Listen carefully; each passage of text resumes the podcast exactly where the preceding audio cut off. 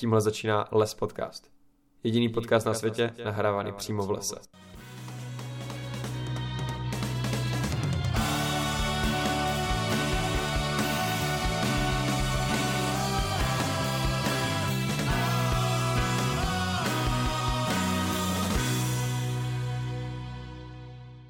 Jsem strašně rád za to, že právě nezdílíš teď nic na ty sociální sítě. Jo, že jako kdyby to, že jsi se rozhodl prostě kašlu na to, tak ze, pro mě se stal jako v tomhle ohledu strašně zajímavou osobou. Že jako jsem měl možná i proto to větší nutkání si říct, hej, ty Honzu Slámu pozvu, protože Honza Sláma je takový ten úspěšný podnikatel, který nastavil tady tu lačku prostě všem o pět let dopředu, jako minimálně. A uká- prostě nastavil tady ten trend, mě přijde. Jakože fakt jako prostě mě připadá, že předtím to nikdo nedělal moc. Jakože to nebylo tak jako rozjetý. Co na, jaký na to máš pohled? Asi jako myslíš, že si nebylo rozjetý podnikání z lavice, jo? A, no asi, asi nebylo, ale nemyslím si, že bych to nějak ovlivnil zásadně, protože Um, ono to, že lidi jako podnikali už v mladém věku, tady bylo vždycky, jenom se to prostě postupně jako stupňovalo. Hmm. Takže nějakou dobu zpátky tady prostě byly jako jeden, byl tady Honza Řežáb. Následně tady byly jako dva. Byl tady Libor Hoření a Kuba Roš a ty byly jako dva v Hmm. jednom ročníku. A chvíli na to jsem se nějak objevil já, objevil se Jirka Díblík, objevil se Vašek Staněk a nějaký další. Mhm. Takže nás třeba souběžně nějakých jako mladých podnikatelů bylo kolem deseti a teďka mám že už podniká každý druhý.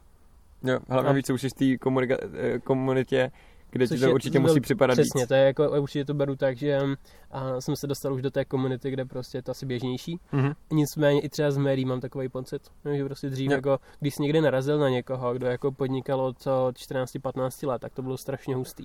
A teďka se to stává jako docela často mi přijde, že prostě víc a víc lidí pochopilo, že vlastně no to není nic komplikovaného.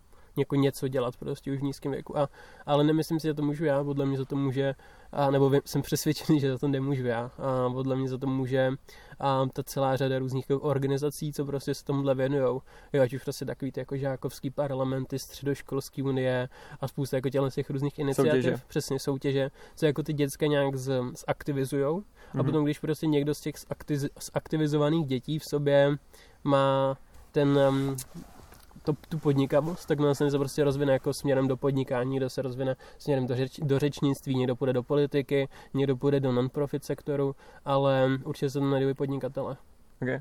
Já, si, já souhlasím s tebou, že vlastně teď hlavně byl ten boom celkově podporovat to a je to nějaká věc, která je třeba i díky těm médiím podle mě pomohly tomu, že se z toho stalo takový vděčný téma. Že je podle mě vždycky fajn, když se najde někdo takhle šikovný, protože je to mě jedna z mála jako článků, typu článků, který v médiích vychází, který nejsou čistě třeba negativní.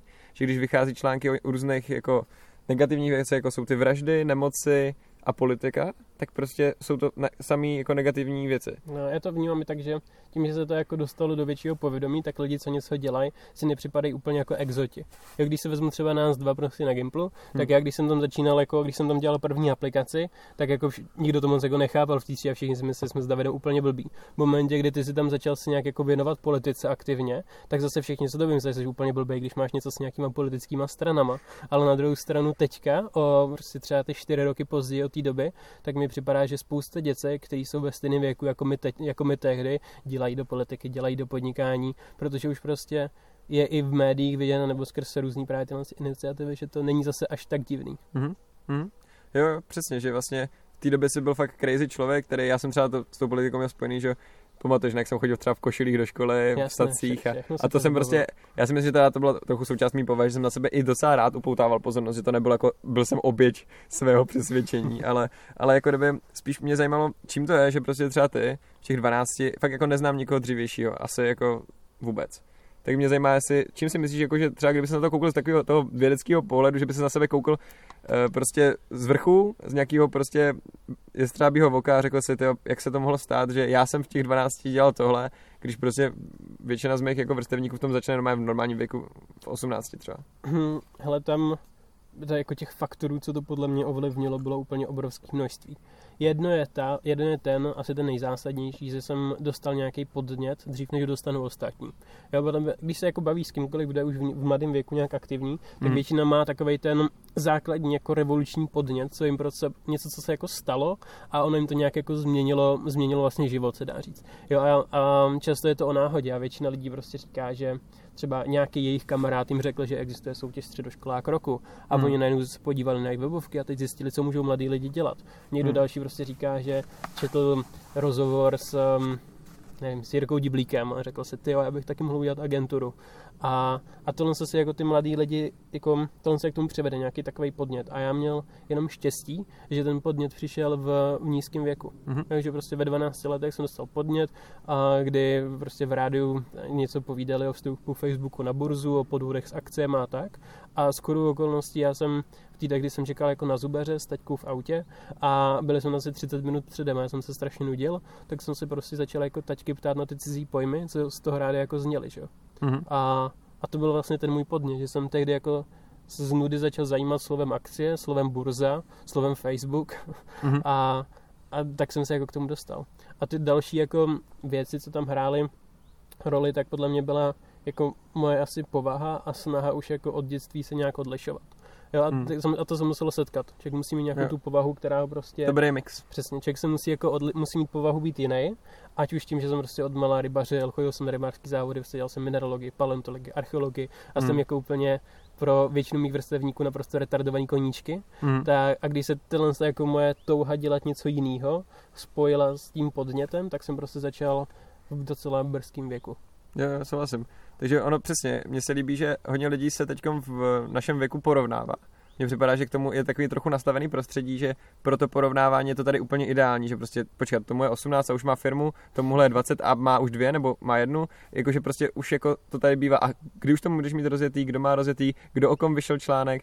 Mně připadá, že tady to podhoubí je, cítím to. Jo, Je extrémně intenzivní a, hrozně mi to vadí. jo, jo. A snažím se, jeden z důvodů, proč jsem přestal sdílet na sociálních sítích vlastně cokoliv, když to teda nemá nějakou biznesovou hodnotu pro mě a nemá Mhm. nějaký konkrétní účel, anebo když to není dovolená. A, a je, je jako a protože tomu nechci přispívat. No, Jo. protože mi prostě přijde, že když budu sdílet fotky z nějakého jednání třeba, tak spousta lidem se potom řekne, a proč já jsem tam nebyl taky. Když budu sdílet, že se mnou vyšel rozhovor, tak oni se taky budou jako, říkat, a proč se mnou nevyšel rozhovor. Přesně. Jo, takže nechci, nechci tomuhle přispívat a hrozně se mi to nelíbí, protože podle mě jako úplně jedno, kdy člověk něčeho dosáhne. Prostě podstatně, aby dělal jako to, co mu nějakým způsobem dává smysl a nesnažil se prostě jako být lepší nebo aspoň stejný jako někdo jiný. Já můžu, jakože Rozumím to neznělo moc rozumně, tak jako já tím taky trpím. Samozřejmě se taky srovnávám. Všichni to mají, všichni to mají. ale, ale Každý to máme. snažím se proti tomu bojovat, jak jen to jde. Jo, souhlasím s tebou, protože kdyby lidi třeba slyšeli, protože většina lidí nemá prostě tu uh, štěstí, že si s tebou můžou prostě jít na lavičku do lesa a pokecat si s tebou dvě hodiny.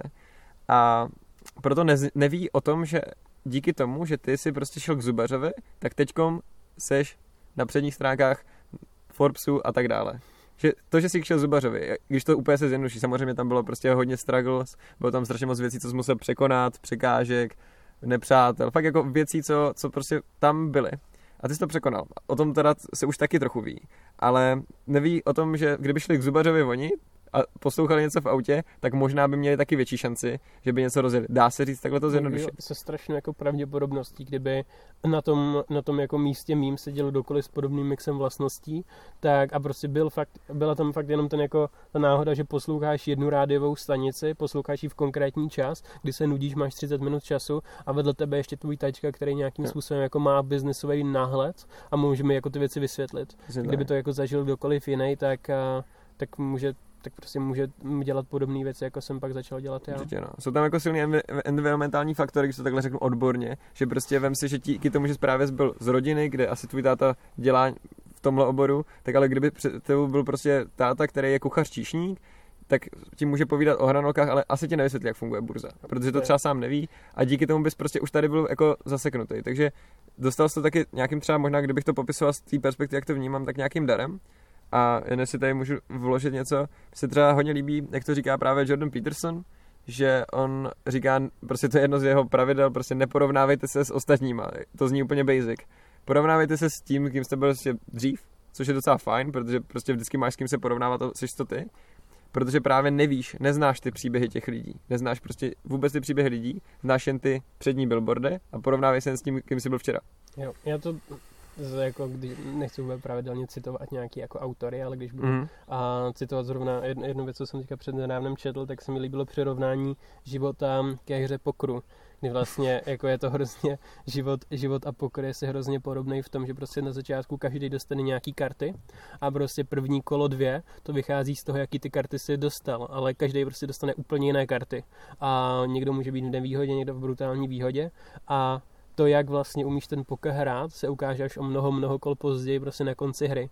A stejně to platí o životě. Vlastně na začátku vychází z nějakých jako karet, co ti byly rozdány a až třeba časem a ještě se může jako retrospektivně vyhodnocovat, jak si vlastně hrál v porovnání s tím, jaké ty karty si na začátku měl. Jo, obecně by se dalo říct, protože vlastně uh, můj blízký známý je jako profesionální pokrový hráč a on, u něho to funguje ještě i tak, že... Já třeba pokr nikdy nehrál, jo. Nehrál nikdy pokr? Ne, ne, ne, Aha, tak to přijde chytrý. To někdy zkus, jo, tak to je hezký, ale jako kdyby ono tam to ještě funguje to, že třeba ty, který jsi nikdy nehrál a budeš hrát poprvé, tak bys tady tohohle mýho známého mohl porazit.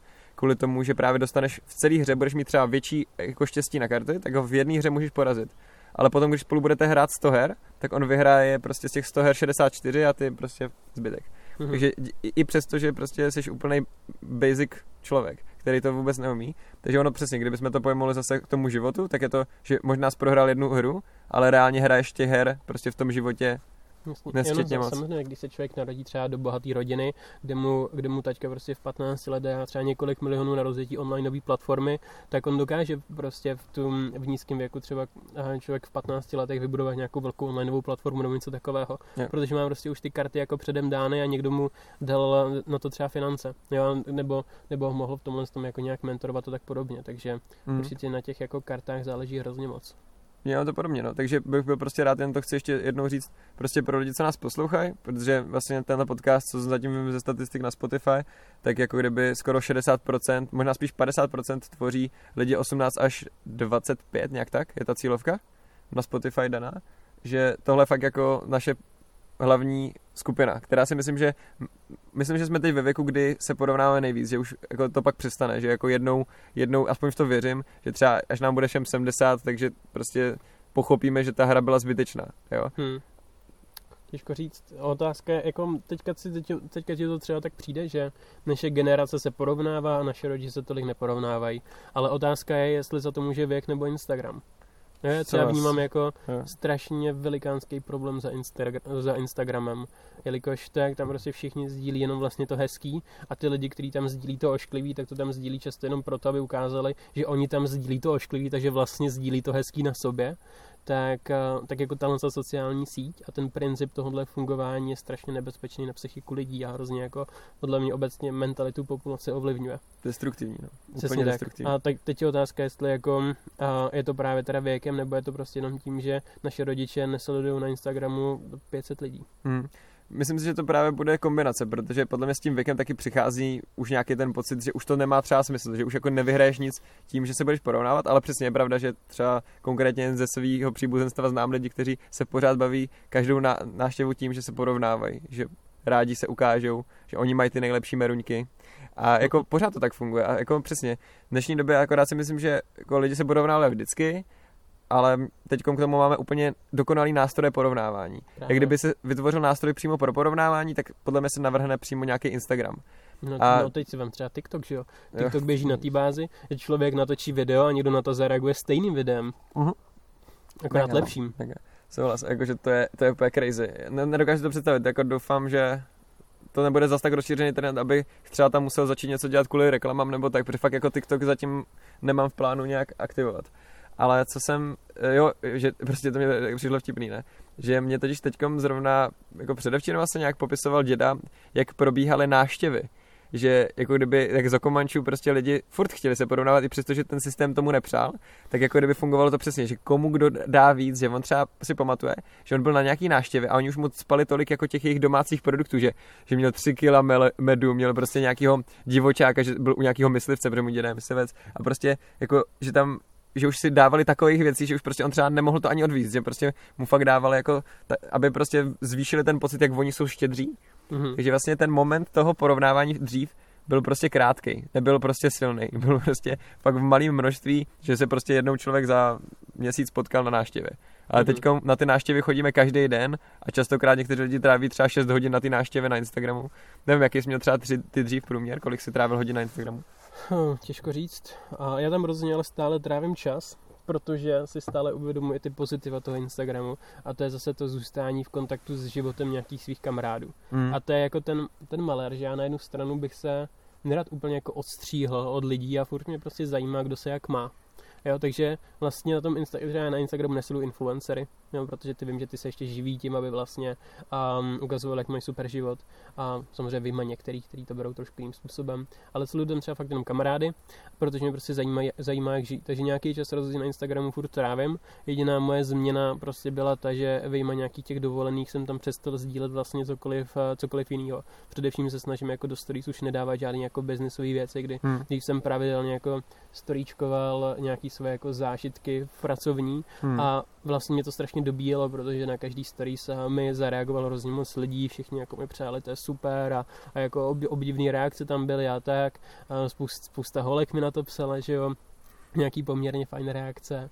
A, ale já jsem si jako to fakt, jsou to asi dva roky, co jsem si prostě uvědomil, že vlastně to je takový jako ten krátkodobý pocit spokojenosti, jako že, to, Hmm. že, že jako jednorázově, když ti někdo napíše, že je jako super storíčko, vtipný, bla bla bla, takže ti to že ti to dodá jako dobrou náladu na ten konkrétní moment, ale z dlouhodobého pohledu to snaha neustále jako sdílet a ostatním ukazovat, jak se vlastně máte dobře, úplně k ničemu. Hmm. Takže, takže tak, takže já tam čas pořád nějaký trávím, rozhodně Hmm. to není tak, že bych Instagram neotevřel, i když třeba nemám nainstalovanou mobilní aplikaci, jsem jenom na počítači, protože ten je méně návykový, jsem zjistil, se to tam Hmm. hůř roluje, a, ale, ale jsem tam jenom, jenom nezdílím už věci ze svého života, vyjma teda toho cestování, což je fajn, protože je potom dobrý, když člověk uchovává nějaké své vzpomínky a zážitky Hmm. z cest, a zároveň je fajn, když eh, informuje svou rodinu, že pořád žije, což je věc, která mm, při mým cestování často není úplně jistá. Hmm.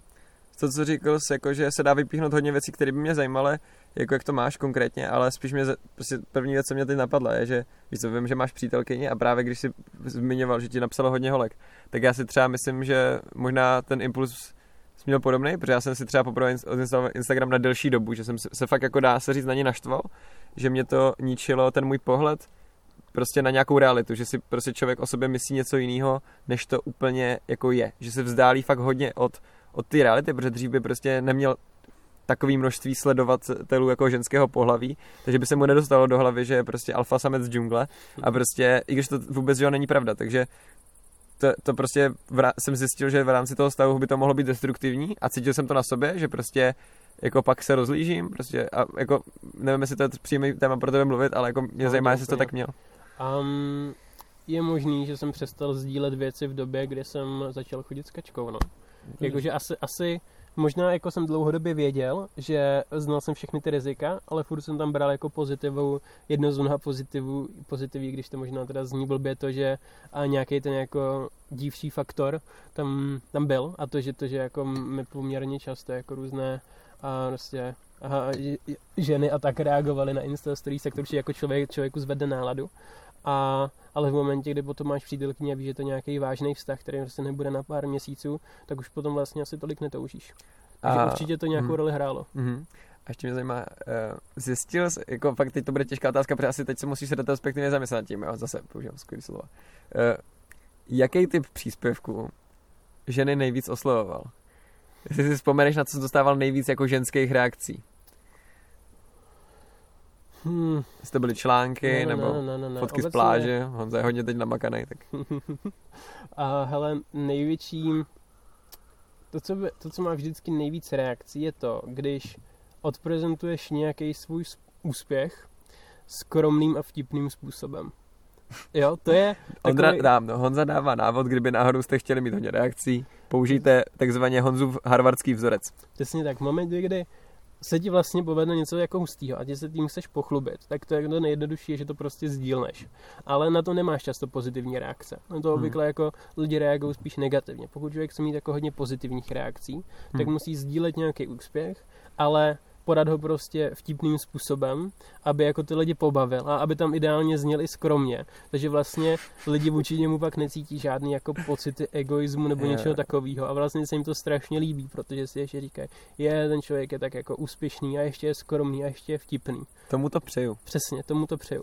A to je jako, jako fakt, já, teď, já jsem nic nezdílel prostě takhle přes dva roky, takže si nejsem jistý, jestli si to jako vybavuju přesně, ale mám pocit, že to byl takový jako ten takovej to, kdy- to, když se ti prostě povedlo nějak jako podchytit, tak eh, reakce přichá, reakci přicházelo nejvíc, ale to obecně prostě platí i o životě.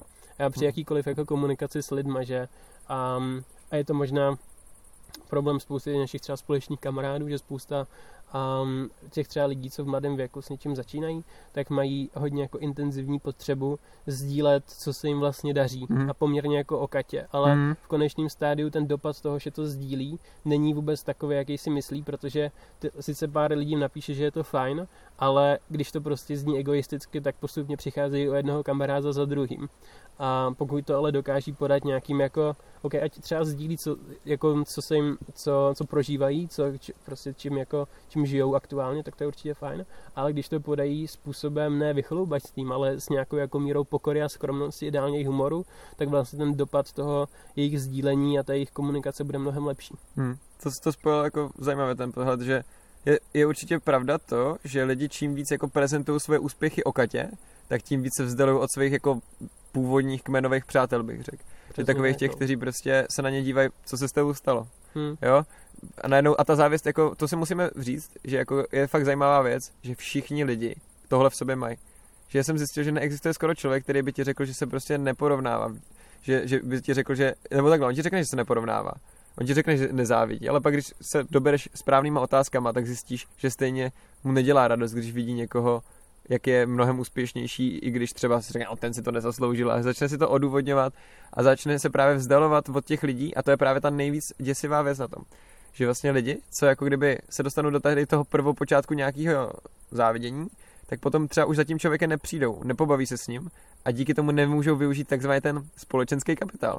A začnou se radši bavit s těma lidma, který je uchlácholí tím, že prostě se s- něma cítí dobře, s nima si cítí jako mačo, že to je jejich kamarádi, který prostě na potřetí neudělali autoškolu, na počtvrtý maturitu, na popátý se rozešli teďkom a cítí se dobře, že s něma jsou na pivu. To není nic špatného, je fajn si pokecat s normálníma prostě v pohodě kamarádama. Ale je blbý, když prostě člověk vyhledává to jen, aby prostě mohl ukonejšit ego. Ale to je, dost, no a přitom je, takže člověk si jako musí uvědomit, že prostě při té komunikaci ne, nesmí působit úplně jako arrogantně a povyšovat se na ostatní. Na druhou stranu je podle mě jako dobrý pro budoucnost eh, toho jedince jako sdílet, že v životě něco dělá. Jo, takže je Určitě. podle mě zásadní, aby jako lidi v tvém okolí věděli, že se snažíš někam posouvat a ideálně teda posouváš, ale nesmíš jim to prostě prezentovat nějakým povýšeným způsobem a hlavně to nemusíš prezentovat svým kamarádům. Jo, Hmm. takže to je třeba i rozdíl už v mým fungování, že prostě nemám potřebu jako sdílet na sociálních sítích, co zrovna dělám. Na druhou stranu se vůbec nebráním dání nějakého jako rozhovoru a rozšíření prostě Hmm. a lidí, kterým se o tom doslechnou. Hmm. Jo. A Nebo zvolíš lepší sociální síť, třeba ten LinkedIn, prostě tam to může být jako uchopený líp. jo, víceméně, no. Ale co se týče těch kamarádů, tak já už jsem vlastně dávno na to, dávno přišel na to, že když začnu kamarádům říkat o tom, co, jako těm třeba z, dřív, z dřívějšího Hmm. života, prostě těm, s kterými prostě jsi roky a který tě už znají jako člověka, Hmm. tak když jim začneš říkat, a, že jsi zrovna založil novou firmu, nebo prostě, že získal novou investici, jak ti rostou klienti a tak, tak oni sice jako reagují jako wow, to je skvělý a tak, ale ty vidíš, že vlastně ta konverzace nezajímá. A Hmm. v- vlastně to nechtějí poslouchat. Když to potom sesuneš na, na nižší level a začnu třeba jim říkat o nějakých jako běžných věcech, jako teď jsme prostě byli s Kačkou v kině na dokumentu v síti bez cenzury a byla to fakt sranda, tak jako jsou ty lidi najednou otevřenější a následně, když potom přijdeš s tím, no zase se musel opakovat ročník na střední škole, Ježiši Maria, to prostě bylo trapný, jak jsem odcházel z toho Gimplu, že jsem to tam prostě nedal a a nebo, nebo teď, chodím, teď chodím do školy, kde všichni moji spolužáci jsou prostě hokejisti, já si tam zapadám, ha, ha, ha.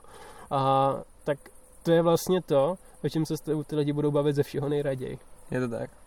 Já jsem, pokud jsem někdy něč, něčím jako udělal fakt lidem v velkém množství radost, tak to byla ta moje největší nehoda. Si pamatuješ, to jsem udělal radost i tobě, si tě pamatuju, jak jsi byl úplně vysmátej, když jsi, když jak jsi mi smál, to bylo vtipný. Jakože uh, prostě Ale do asi- srovnání příběhu jsem prostě narazil s autem do vlaku a, a z toho se stalo jako, fakt jsem potěšil obrovské množství lidí. Jako díky tomu jsem si trošku rozčísl kamarády, protože třeba přijdeš na nějakou akci a vidíš, jako kdyby někdo se nemůže přestat jako radovat z toho, víš, že třeba se tě zeptá, a jaký, jaký to bylo, ale usmívá se u toho, víš, jakože tak já úplně, jasně. OK, no, tak jak, jak, něco, jak kdyby se tě někdo ptal na nějakou tropickou dovolenou, mě přišlo. Tak to bylo v, jako v tomhle takový rozčísnutí pro mě, když jsem viděl, že jsem někomu viděl třeba, teď to nemyslím u tebe zle, to bylo spíš jako, že si myslím, že ty jsi to byla spíš jako vtipnou událost. No, já, jsem, já jsem ti do toho chtěl teďka skočit, Skoč, protože mě skoč. to trošku jako zabolelo u srdce. Jelikož já jsem určitě bych neměl radost z toho, že tě sejmul vlak, jenom Ale to smál prostě tak vtipně, ano. Smál Smál se, jsem se. Když, se, když jsem tě potkal, tak se smál. Smál Ale já to jsem chápu, se, jo, smál protože jsem se, se když jsem viděl to Insta stories tvoje. Protože, nebo to, jo, někde jsem to viděl, že jsem Jo, jo. spíš někdo mi prostě říkal, hlejce, koukni se, co sdílí Adrian. Tak jsem se prostě smál, protože to prostě, Jo, Já se, já se taky směju. Já se, já právě teď, teď, teď se tomu směješ, já se taky jako nemůžu ubránit smíchu z těch vzpomínek, protože prostě jako ta situace je svým způsobem vtipná. Jo. Já jsem se taky rozsekal, taky prostě si pamatuju jako na, na Havárku v Gruzii, kde jsem fakt, kdy jsme prostě vy- vyjeli ze silnice, vrazilo do nás auto, všude kolem prostě byly, byly srázy jako kilometrový Hmm. a my jsme měli jediný štěstí, že prostě v momentě, kdy jsme vylítli, vylítli z té silnice, tam zrovna žádný sráz nebyl, skončili Hmm. jsme několik metrů za silnicí, žádná nemocnice, nic, ale ona by nám ani nepomohla u těch srázů. A já jsem se v ten moment fakt jako bál o život. Jo, pak prostě přítelkyni se začala dělat velikám prostě nějaká boule na, če- na, na čele, začalo jí být špatně. Hmm. My jsme viděli, že tam místní jako doktorky, co tam za náma přijeli, tak vypadaly spíš jako čarodějnice a co tam zkoušeli nějaký Hmm. lektvary, ani neuměli anglicky. A to jsem se jako fakt vlastně bál o život, takže si umím představit, v jaký situaci jsi byl ty. Na druhou stranu, když si na to jako vzpomenu teďka retrospektivně, tak si furt říkám, no, tak co jako... Jo, budeme- ne, takhle já jsem tomu šel naproti, ale já, já, jsem prostě nechtěl, aby právě lidi nade mnou truchlili, protože jako jedna z mých nejhorších věcí, když jako někdo projevuje, tak je lítost. Já to fakt nenávidím, prostě to asi nemá rád nikdo, nevím, jestli má někdo rád lítost, asi jo. Myslím, že jo. A já fakt nevím, ale prostě nemám rád lítost já. A upřímně jsem fakt nechtěl vyvolat lítost, takže já jsem jako první věc na Instagram dal tu fotku toho auta a reálně, jako jo, pro mě to byla fakt nejhorší událost v mém životě, protože se asi nic horšího stát nemohlo. Já jsem přišel v jednu sekundu málem prostě o život, protože kdyby prostě, jak jsem, já už jsem to říkal milionkrát, jo, že prostě bylo vypočítaný 0,01 sekundy, že už bych byl mrtvý, protože by mě ten tlak, vlak jako sešrotoval, protože bych byl před ním, to vypočítala policie, a potom, že se to stalo tam sedmkrát, já jsem byl osmý, který první to jako nějak přežil. A zároveň jako takovéhle věci, co tě fakt jako vyděsí, protože jsem třeba s tím fakt traumatizoval v jednu chvíli celou rodinu. Že jako kdyby kvůli mě měli jako fakt trauma, někteří lidi třeba, jakože to, doteď se to třeba u nás doma nesmí říct, jakože, že jako třeba u prarodičů, že oni fakt jako třeba odejdou, jakože když to se za tom, o tom začne mluvit, prostě to pro ně je tak silný trauma doteď, po roce, co se to stalo. Takže jsem, si vní, takže jsem to vnímal, takže hlavně pro ostatní lidi, jako z mýho blízkého okolí, to může být častokrát ještě horší než pro mě. Jsem v jednu chvíli přišel navíc o všechny peníze a navíc jsem mohl skončit ve vězení, že jo? To taky byla ta určitá vtipná věc, že jo? Protože já jsem reálně No. jako Jo, to, to je třeba, to, to, mně se líbilo, že ty jsi to prostě podával vtipným způsobem. Jo, já jsem prostě na Instagram Takže- dal prostě fotku, že jo, na který byl napsaný Adrian versus vlak 1-0. No přesně tak. Jo, takže já jsem šel A- proti, to, já pak jsem šel naproti, protože já jsem chtěl, aby když už se něco děje strašného, tak aby se prostě přesně jako lidi smáli, protože to je jediná věc, co ti zachrání psychický stav. Mhm. Takže se tím pádem jako omlouvám, že jsem se tomu smál, ale Ne, jako nešlo se tomu nesmát. Ale rozhodně bych to nebral, takže jsem měl radost z toho, že by tě sejmul vlak. Já si taky nemyslím, že to bylo nějak hluboký, ale třeba fakt znám lidi, kterým to dlouhodobě dělalo radost, ne, nech, nebudu já si jmenovat, ale vím, že, když tě ten vlak nesrazil, tak se na tom těšilo. No, že jsem třeba přišel všechny prachy. Mhm. Tak víš co, on si třeba To říkal, mě třeba nenapadlo. No vidíš, to tě nenapadlo, protože to ani neřešíš. Ty, mě, mě se na tobě vždycky jako líbilo to, že ty si prostě poslední věc prostě jako podnikal, byly prachy, mi přišlo. Jako, To rozhodně, no. ale jako fakt reálně mě to fakt přišlo, jakože, No to ono to tak fakt je. Jo, já prostě nemám k penězům absolutně žádný jo, vztah. což je prostě, Jako já si, jo, samozřejmě, že chci Lamborghini, ale, ale, ale spíš jako, jako Hmm. pro zábavu. A ne, nemám vyloženě fakt, a je to možná, já to třeba vnímám jako svůj určitý problém, že samozřejmě lidi, kteří jako chtějí něčeho dosáhnout v podnikání, tak je vlastně mnohem lepší, když pokud, na to dosahování těch úspěchů, hm. um, tak je samozřejmě mnohem lepší, pokud um, a mají nějaký vztah k penězům a dokážou Hmm. s nimi prostě víc jako pracovat v mysli. A pak je samozřejmě otázka, jako co teda má být v konečném stádiu ten úspěch a proč člověk podniká a tak dále. Ale. Ale kdybych se měl čistě jako zafokusovat takovým tím tradičním, možná trošku jako povrchním způsobem na tu úspěšnost podnikání, Hm. tak, eh, tak by mi určitě jako větší vztah k penězům pomáhal. Na druhou Hmm. stranu tím, že to sám se dívám na to podnikání na věci jako úspěch úplně asi jinak, než je ten mainstreamový pohled, tak, eh, tak mi to v konečném stádiu nevadí. OK. Ale jako to jsem prostě rád, že jako fakt jak to říkáš, protože já si třeba pamatuju, že jsme se o tom bavili dřív, já jenom jako to uvedu do situace. My s Honzou se vlastně známe jako od 13, 13 let, let. cca let, protože jsme spolu chodili na, na Gimplo. A si Prestižní pamatuju, výběrové gymnázium. přestižní elitní výběrové gymnázium Brno Vídeňská 47 se, čárka. zamě, se zaměřením na programování. Jsme měli programování. Tak aby jsme to uvedli, aby jsme prostě, to bylo jako kdyby, je to něco jak Harvard, jo? že prostě tam třeba jako kdyby přednáší učitelé, který prostě během svých studií chodil jako přednášet na Harvard. Nedělám si, jako, prostě, je, to, je to jako fajn škola v tom, že tam chodí docela, podle mě fajn lidi. Babiš nám tam přednášel, že jo. Jo, přesně. Samá elita, samá elita a jako charakterní lidé bych řekl. Ale důležitá věc tam byla totiž ta, že já si pamatuju, že třeba v té době se s tomu bránil. Já jsem ti říkal, Honzo, jak to, že my jsme se bavili, si pamatuju, to bylo, my jsme prostě jeli v tramvaj a byli jsme těsně před Českou a já jsem ti říkal, Honzo, ty vole, jak, jak ty mi můžeš říkat, že podnikáš, když ty jsi mi řekl totiž, že ty ani nevíš, kolik ti chodí z té firmy peněz, že, že to totiž posíláš mamce na účet, že, ti to chodí, že to chodí na mamčin účet. Co to, to mohl Aha. být Google Cardboard. No, Já se, Ne, ne, ne, ne, ještě, já si myslím, že ještě možná apka, že ještě ta apka, že ti chodila na mamčin účet nebo něco takového. Je to možný, no. A já jsem prostě, já jsem právě proto vždycky vůči tomu měl takový podezření, jsem říkal, jak tenhle člověk může podnikat, co nemá vůbec ty prachy, v kontrastu se mnou, co já jsem měl kalkulačku v hlavě, že prostě pokud jsem na, na, na ulici ztratil korunu, tak se v mý hlavě udělalo odpo, odečtí korunu a měl jsem 10 999, jo, jako fakt reálně prostě takhle to v mý hlavě fungovalo.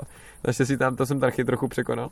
Ale jen takhle chci dát takovou, teď to, to bude úplně motivační kvalita, jo, ale pokud chcete uspět jako Honza, tak se vyserte na peníze, protože jako fakt mě tolikrát zabránilo v tom, abych dělal smysluplné věci, že jsem třeba začal prodávat nějaký, no, prostě prodávat nějaký produkt, produkty, který bych si třeba v současné chvíli na to nedal prostě za to ruku do ohně, do, doteď mě to třeba mrzí, že to nebyl prostě nějaký fakt jako produkt, který bych prostě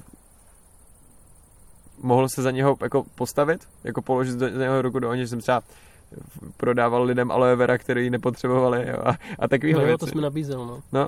A proč jsi to nekoupil, co?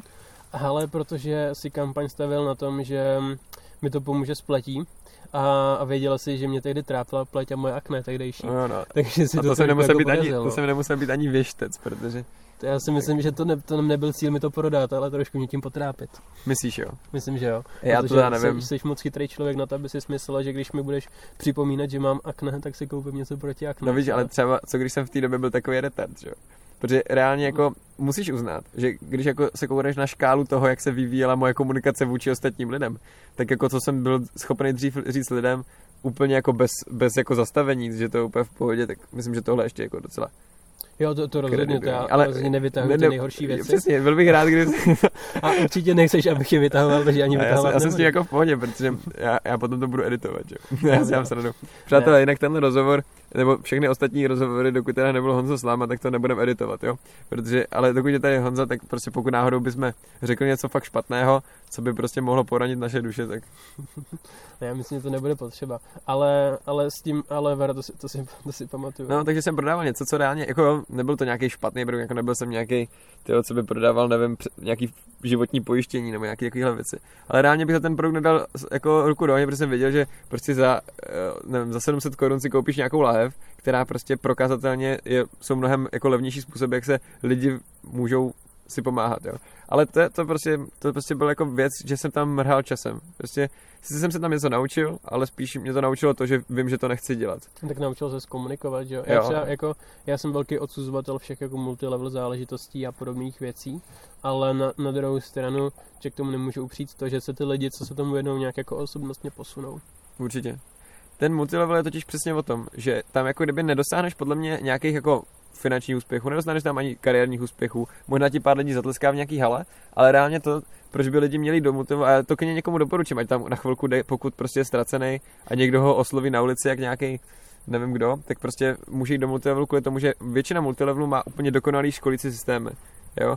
Díky tomu, že prostě, hlavně dřív to tak bylo, že prostě mají dobrý školící systémy, kde prostě mají vzdělávání, kde mají jako nastavený procesy tak, že lidi se naučí ovládat time management, naučí se komunikovat, naučí se vystupovat z komfortní zóny, jak lezou za těma lidma, jo, naučí se prostě Mhm. třeba i dělat přednášky, že prostě hodněkrát máš potom nějakou přednášku, že děláš prezentaci a tohle všechno, co tam dostanete, zdarma. Hmm. ale reálně to, co vám to vezme, tak jako když už budete dělat motivace, zkuste to prosím vás nedávat lidem, na kterým vás jako úplně zále, záleží, necpěte to svý rodině, necpěte to svým blízkým známým a když už děláte nějaký produkt, tak prostě fakt jako si za ním stojíte. Hmm. To je největší podle mě problém, že právě lidi přijdou o svý kamarády a o rodinu. Minimálně Jo. jako v tom, jak je ty lidi budou vnímat. Kdy, přesně, kdyby jako věděl, jak dlouho mi ještě lidi říkali, to je ten kluk s aloe verou, tak prostě bych to za nic nevyměnil, abych jako už takyhle nebyl, jo. protože já jsem byl No. fakt takový v, tom, v tomhle agresivní, navíc já jsem byl takový ten prodejce, co přesně v dnešní době se už učí konečně ten správný postup prodeje, že prostě hlavní prodávání je to, že nikomu nic neprodá, jakože nechceš Ne. prodat, že jo. A já jsem dělal přesný opak, já jsem řekl prostě kupte si to, prosím. Ale já jsem, já jsem, já mám tomu, jsem, já jsem v tomhle jsem z té jako opačné strany barikády, kde já jsem neustále jako bombardován lidma, abych se do multilevelu přidal. Hmm. A já to, já, mám, já to mám pořád, protože mně přijde, že asi ten zá, základní jako proces pohovorování Konečně bys dosáhl nějakého úspěchu, Přesně, no. konečně by se mi něco mohlo pove- povíct, ale já tam vidím vždycky to, že jako asi, asi mi přijde úplně jako každý, kdo začne dělat multilevel nebo finanční poradenství, tak když přijde na druhou schůzku s tím člověkem, co ho tam nahajroval, tak se ho zeptá, a jaký znáš, pod, jaký znáš kamarády, který by mohli chtít podnikat. Hmm. A mi přijde, že úplně všichni moji kamarádi řeknou mě. Takže každý od, no. od kluků ze školky až prostě po člověka, co jsem potkal před deseti lety na táboře, Jo. vždycky řekne Honzu Slámu. A já pak mám ty telefonáty od Jo. těch jejich šéfů Jo. a ty pozvání na kafe a, a je to strašně jako vysilující. A chodil jsi na ně? Já občas zajdu, a abych to vyvral, abych těm lidem Abys vysvětlil, měl kafe dělat. Ne, abych těm lidem vysvětlil, že to nemají dělat. Hmm. Myslím si, že mimochodem tady nebudu říkat jméno, ale jednoho našeho spolužáka jsem fakt přesvědčil. Bývalého spolužáka. Ok, no, ok, z to je fajn, to je fajn. aby, aby to nedělal, teda pokud to fakt přestal dělat, já věřím, že jo. A, Jo, už vím, koho myslíš. a, a, da, no, jako přijde mi jako tohle to fajn. A jako prostě nějak se o tom s těma lidma popovídat, ale většinou nechodím. Hmm. To, co, to, co je, to, co je pro mě důležité, tak aby mi ten člověk jako přiznal, že to dělá. Jo, A když jo. mi člověk fakt jako řekne, hele, začal jsem dělat v Partners a chci se o tom s tebou popovídat, tak teoreticky, když to čekám mám rád, tak se s ním ještě někam zajdu. To, co fakt ze všeho nejvíc nenávidím, je, když mi někdo začne říkat, že rozjel nový podnikání, se mnou chce něco probrat, chce mě s někým seznámit, ale a furt říká, že mi to řekneš na místě, tak to je fakt špatný. A pak, když prostě končím, skončím v té zasedačce toho Partners a místo, místo kávy, tak eh, je to jako úplně nejhorší situace. Hmm, to souhlasím, no. Já právě tady těm lidem, že taky jsem ze začátku přijímal ty pozvání, ale pak, pak to bylo docela časově náročný, že jako kdyby ono, jdeš tou cestou, že jako kdyby já si nesnažím radši říkat, že to nemají dělat, protože já jsem zjistil, že oni mají perfektní argumenty, že oni jsou jak podobně fungují, že oni mě i aplikovali nějaké věci, co třeba katolická církev dělají, že když ti někdo říká nějaké věci, co jsou proti těm tvým přesvědčením, tak umí perfektně se ohradit, udělají krásnou ohradu a ještě více stáhnou. Takže já se spíš jim jako snažím jenom jako říct, víš co, hej, rozhodni se, buď chceš dělat tohle, a jako fakt víš o tom, že na tom asi nevyděláš, víš o tom, že přijdeš o svý jako blízký v tomhle ohledu jako o nějaký, nějakou reputaci. A reálně, anebo a děláš to jen čistě kvůli tomu, aby se třeba v něčem vzdělal, tak OK. A jinak prostě se na to fakt vykašle, jestli ti záleží na tom, jak třeba budeš vnímaný, jak, jak, jak kam jde tvoje cesta. No. Tady je, tady je zajímavá strategie, kterou jsem už párkrát použil. A to je nemluvení o tom, jako že ne přímo jako útočně, že bys to fakt někomu jako vymlouval, jako vymlouval. To je stejně jako když říkáš, že někomu něco prodáváš, tak to, co to, co hlavně nesmíš, mu to prodávat. Tak stejně jako když někomu něco rozmlouváš, tak mu to hlavně nesmíš rozmlouvat. Přesně. A já, já, mě se třeba, já pravidelně volím tu metodiku, když jako všem, když ze mnou přijde nějaký finanční poradce a teď mi jako ty věci začne vysvětlovat a já vždycky mu začnu vysvětlovat oka, ale finanční poradenství funguje prostě takhle, lidi, tam, lidi se tam snaží často získat svý kamarády, no, aby se z nich vytáhli peníze, vysvětlují mu, co všechno je na těch věcech, jako na tom, na tom typickým multilevelovém finančním poradenství špatně a on mi teďka řekne, jak on to takhle dělá. Jo, jak on prostě jako opravdu, jak on to vůbec nechce dělat tím špatným způsobem, jak on jako tam hodlá fakt těm lidem pomáhat a tak. A já to otočím do toho a začnu vysvětlovat, že teda fakt hustý, že je ten jeden, který se jako rozhodl do toho jít naopak. A že vlastně mu dám najevo možná svůj obdiv, že v době, kdy všichni ostatní jako finanční poradci a fungují špatně a kazí celou tu reputaci tomu řemeslu, takže on se teda rozhodl, že bude ten jeden, kdo opravdu jako tu reputaci pozvedne. To je dobrý, to A je když dobrý. to, když to lidem podáš vlastně tímhle tím způsobem, kdy jim neříkáš, že ty jako finanční poradce jsi špatný, ale říkáš, je fakt hustý, že ty jediný seš dobrý a jdeš do toho i, i, i jako výměnou za to, že všichni ostatní se na tebe teď budou dívat Hmm. jako, že jsi jeden z mnoha těch špatných. Tak oni si vlastně uvědomí možná, že to nechtějí. Jo, takhle. že se prostě obětuješ na tom Golgotském kříži prostě za celý národ, jo, těch finančních poradců, abys prostě... Já fakt obdivuju všechny ty kluky, co se rozhodnou, že to finanční poradenství pozvednou. Mhm. a pokračujte v tom. Ale reálně, jako, proč ne? Fakt jako se něco naučí, ale spíš mě, jako, ta věc, která v důsledku podle mě fakt je jediná škoda tam je, že prostě netvoří něco vlastního, že nedělají nějaký produkt, do který by mohli fakt prolnout nějaký smysl svůj, a ne smysl jako té organizace třeba, který Mhm. většinou jako vyplývá fakt čistě navýšení zisku té základní firmy, která to založila. Právě. OK, Honzo. Já teď přemýšlím, máš teď chuť ještě na jednu otázku, nebo si dáme pauzu a pak ještě jednu otázku? A kolik chceš otázek? Vůbec nevím. Ale Ptej se. teďko, teďko mě napadlo, že tady, počkej. Eh, Já jsem totiž jako kdyby se na tenhle rozhovor nějak extra nepřipravoval, to můžu říct, protože se s Honzou známe a jako cítil jsem se u toho tak neskromně divně, že, že prostě, že, že si studuju něco o svým jako známým, takže jsem, ale mám tady prostě napsaný radši otázky, kdyby jsme se prostě zasekli. Eh, Kdybys měl teď úplně volnou kapacitu rozjet něco, jak se říká od píky, co by to bylo? Kdybys fakt mohl zahodit všechny svý projekty, že třeba prostě máš prostě volnou ruku, jsi teď takový ten, co vystudoval jako tak na pultu nějakou školu, jo. Jsi takovým tom gepíru a říkáš si, ty co bych mohl dělat, sakra. Oslovu ti tí finanční poradci, jo. Hele, a, takže mám teď jako mluvit za sebe, co bych já dělal v momentě, když bych přišel o všechny věci, na kterých dělám, nebo kdybych byl člověk po vysoké škole? Kdybys, takhle, kdybys prostě přišel o ty věci, co, co děláš, ale reálně... A měl furt ty ale, zkušenosti ale toho. přesně, jako kdyby klidně, ale jo, jo. Bude to o tobě, jestli to chceš víc předat lidem, kteří třeba ty zkušenosti nemají, tak můžeš použít tuhle cestu, anebo jestli chceš, aby lidi spíš věděli něco víc o tobě, tak použij tu cestu, kdy jako řekneš, jako jak už to teď máš, a či, ale možná to bude zajímavější, že s těma tvýma zkušenostmi, co bys teď začal dělat. Já můžu asi dát jako oba dva pohledy. Hm? Ten, co bych začal specificky dělat já, kdybych fakt jako o vše, přišel všechno prostě a což je naprosto příšerná představa, protože dělám věci, co mě baví docela. Hm. A fů, teď jsem se úplně spotil z toho. Pojď se, Ale- Honzo. Ale kdybych, kdybych teda jako se měl nějak úplně přeorientovat, tak já bych rád dělal něco viditelného. Takže mě třeba jako, tím, že jsem pořád v technologiích, a tak mě trošku jako mrzí, když nemůžu vidět tu jako svoji práci. Jako Hmm. jsme se před chvílí bavili o tom, že ono už to je tak hoďka, co jsme, co jsme se tady postavil. tu Že jsme neměli zaplý mikrofon, že Přesně, jo? ještě jsme neměli zapl, zaplay mikrofon asi první hodinu a půl naší diskuze. Hm. A um, takže mně se hrozně líbí, že tady třeba postavil tu lavičku, jo. A to je prostě taková jako ta fakt viditelná práce, a která možná jako neovlivní miliony lidí, ale je prostě fakt jako fajn, že se jí může dotknout, že ji tady vidíš. Takže mě by možná lákalo prostě dělat jako něco takového.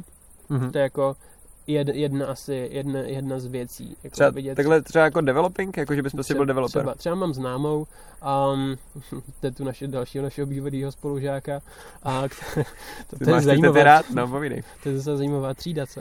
Hodně, no. říká hodně lidí, no. A um, takže je našeho bývalého spolužáka a um, vlastní hrozně moc jako budov po Brně. A ona vždycky koupí nějakou jako starší budovu, a, um, o kterou nikdo nemá zájem, ona za ní vidí potenciál a zmodernizuje ji a pak ji prodá za mnohonásobek. OK.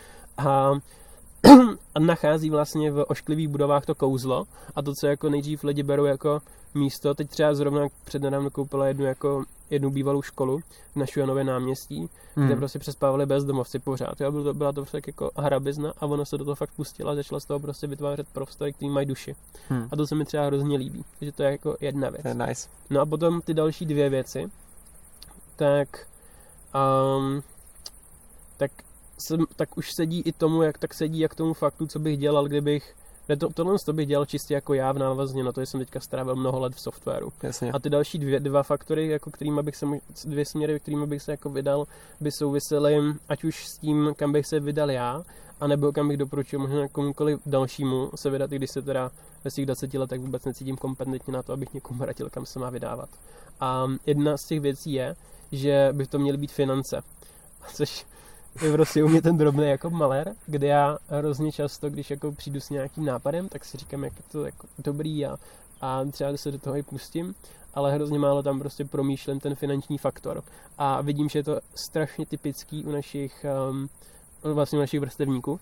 Hm. A když se podíváš na, třeba na soutěž, soutěž a podnikej, Hm. která je jako o podnikání, tak já si tam často dělám i srandu jako s organizátorama, že spousta těch projektů je jako jenom o to, třeba jenom o tom soutěž, ale už ne o tom soutěž a podnikej. Jo, je to spíš soutěž a pomáhej. Přesně, je to, sou, je to hodně lidí říká, že je to soutěž a pomáhej, no. Jsem nechtěl přidat ten trend, jinak, jinak jako chci ale dát kredit i tak furt jako soutěž a podniky, protože si myslím, že reálně dělají jako ultra smysluplnou věc v České republice. To, já bych rozhodně nechtěl Přesně, no, já, já chci to tady takhle říct pro všechny, otevřeli, aby to tady zaznělo. Jo, a doporučujeme, teď zrovna otevřeli přihlášky do dalšího ročníku, myslím, asi Jo. týden zpátky. A je to jedna rozhodně z nejvíc jako užitečných iniciativ v Česku, co znám. Takže to je jako bez pochyby. Um, ale to, co trošku, to na co jako narážím, je to, že spousta těch mladých lidí, co ať už jdou, ne, to ne- nejde jenom o soutěž a pomáhají nebo podnikej, ale obecně o to, že spousta mladých lidí vlastně začíná podnikat na tom, že se snaží dělat jako dobro. A ono je to hrozně správný. Jo, Hmm. je to fakt jako mně to- mně se vždycky hrozně líbí, já jsem si vlastně, že jo, teď se většinu času věnuju NNTB, což je boj proti šikaně, tak tam asi ten aspekt dobra určitý taky je. Hmm. A, ale, ale kdybych mohl začínat úplně od začátku, tak se prostě víc zamyslím taky nad tím finančním faktorem tam. Hmm. Protože pomáhá to zachraňovat životy, je sice skvělý, ale pokud vám na to někdo nezaplatí a nezaplatí vám za, za to jako s hodně velkou marží, tak uh, vy za čtyři roky pomáhat přestanete. Hmm. Jo, a to je, to je velk, jako to je malé, když si vezmeš spousta jako skvělých projektů, co vznikají, tak ty projekty, co ze všeho nejvíc pomáhají, nevydrží obvykle díl jak dva roky. A prostě po dvou letech většina těch dobrých projektů končí, protože když tam prostě nejsou finance, tak se ani nezaplatí lidi, kteří by se tomu mohli dělat dál věnovat. Mhm. A proto je vlastně hrozně důležitý, když člověk ně, s něčím jako začíná, Je. tak aby do toho prostě dal ten aspekt toho biznesu, aspoň na pokrytí základního týmu, který se o to bude starat, třeba až on z toho odejde. Mhm. Jo. Takže tady by se to dalo třeba zhrnout takovým tím, že, se, že jako je fine mindset, nejprv pomož sobě a pak ostatním. V podstatě jo, no. Hm? To Jo, a ne, nemusí, to, nemusí to být jako úplně odlišený, že třeba uděláš to, že máš, a, že prodáváš drogy a u toho máš nadaci. To je jako... To je super věc. ne, já si srandu. Oh, zajímavý, já myslel si tu nadaci, že je super věc. Ano, myslel Já- jsem to na já- daci já to- a já to chápu, všechno no. ostatní je špatná věc. A ty si to vystříhneš, že jo.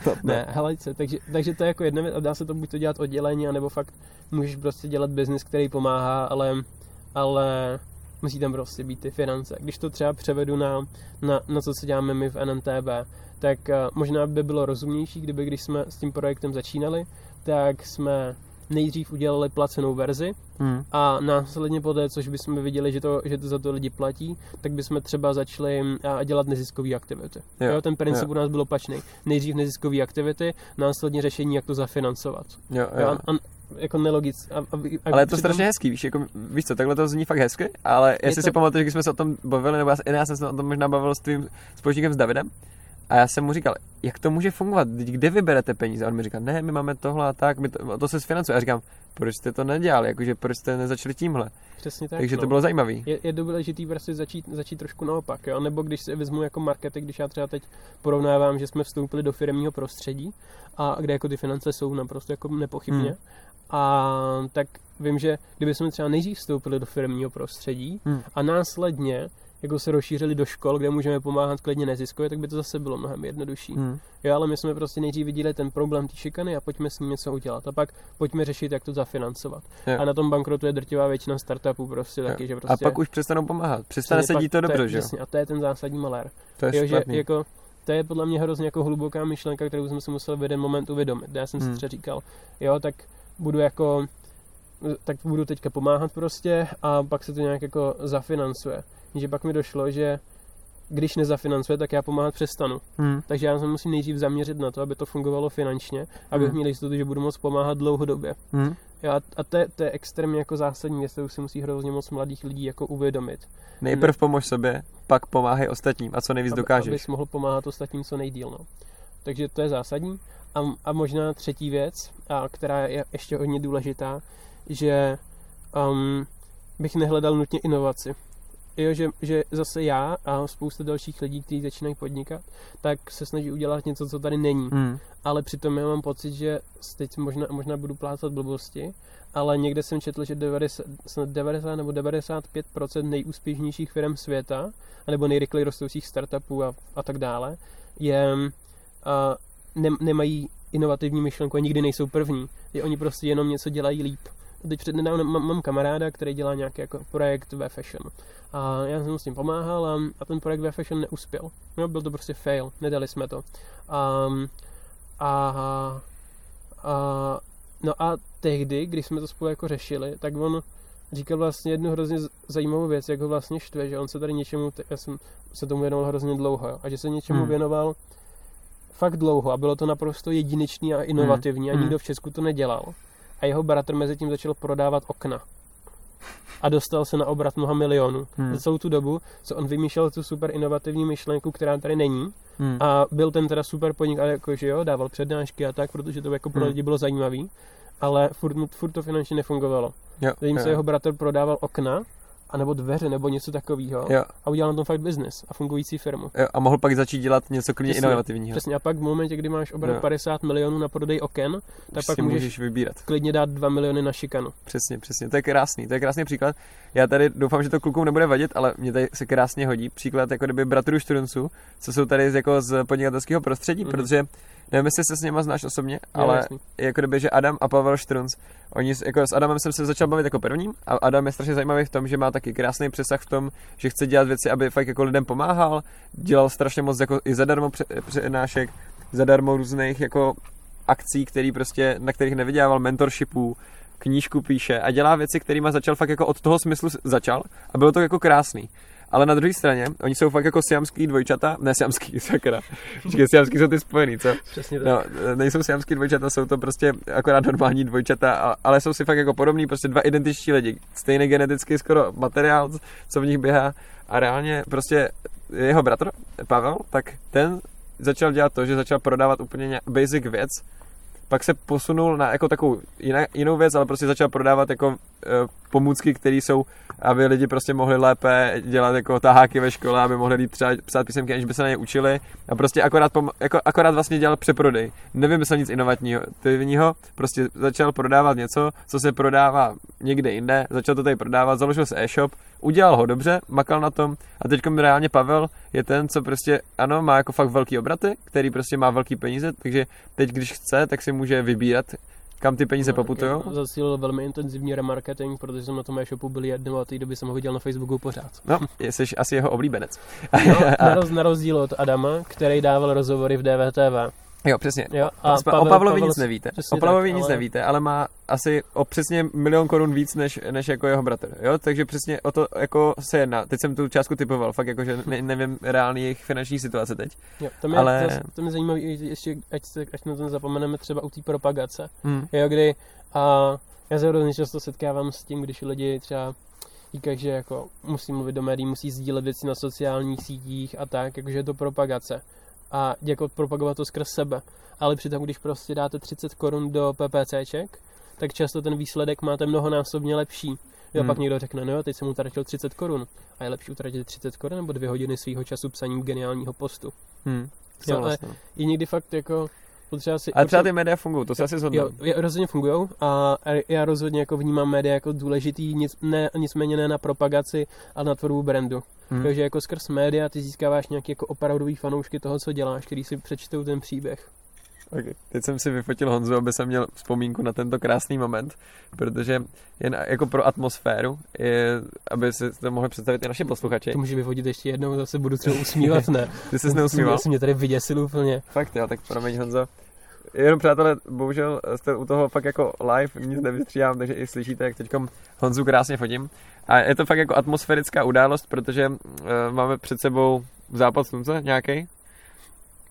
No, Zajímavá Já chci, definice. aby, abych to popisoval ty, protože já to popisuju tady často. A ok, tak máme před sebou západ slunce někde um, zhruba nad mým bydlištěm, um, růžový obláčky a zhruba tak jako 3 miliardy komárů všude kolem.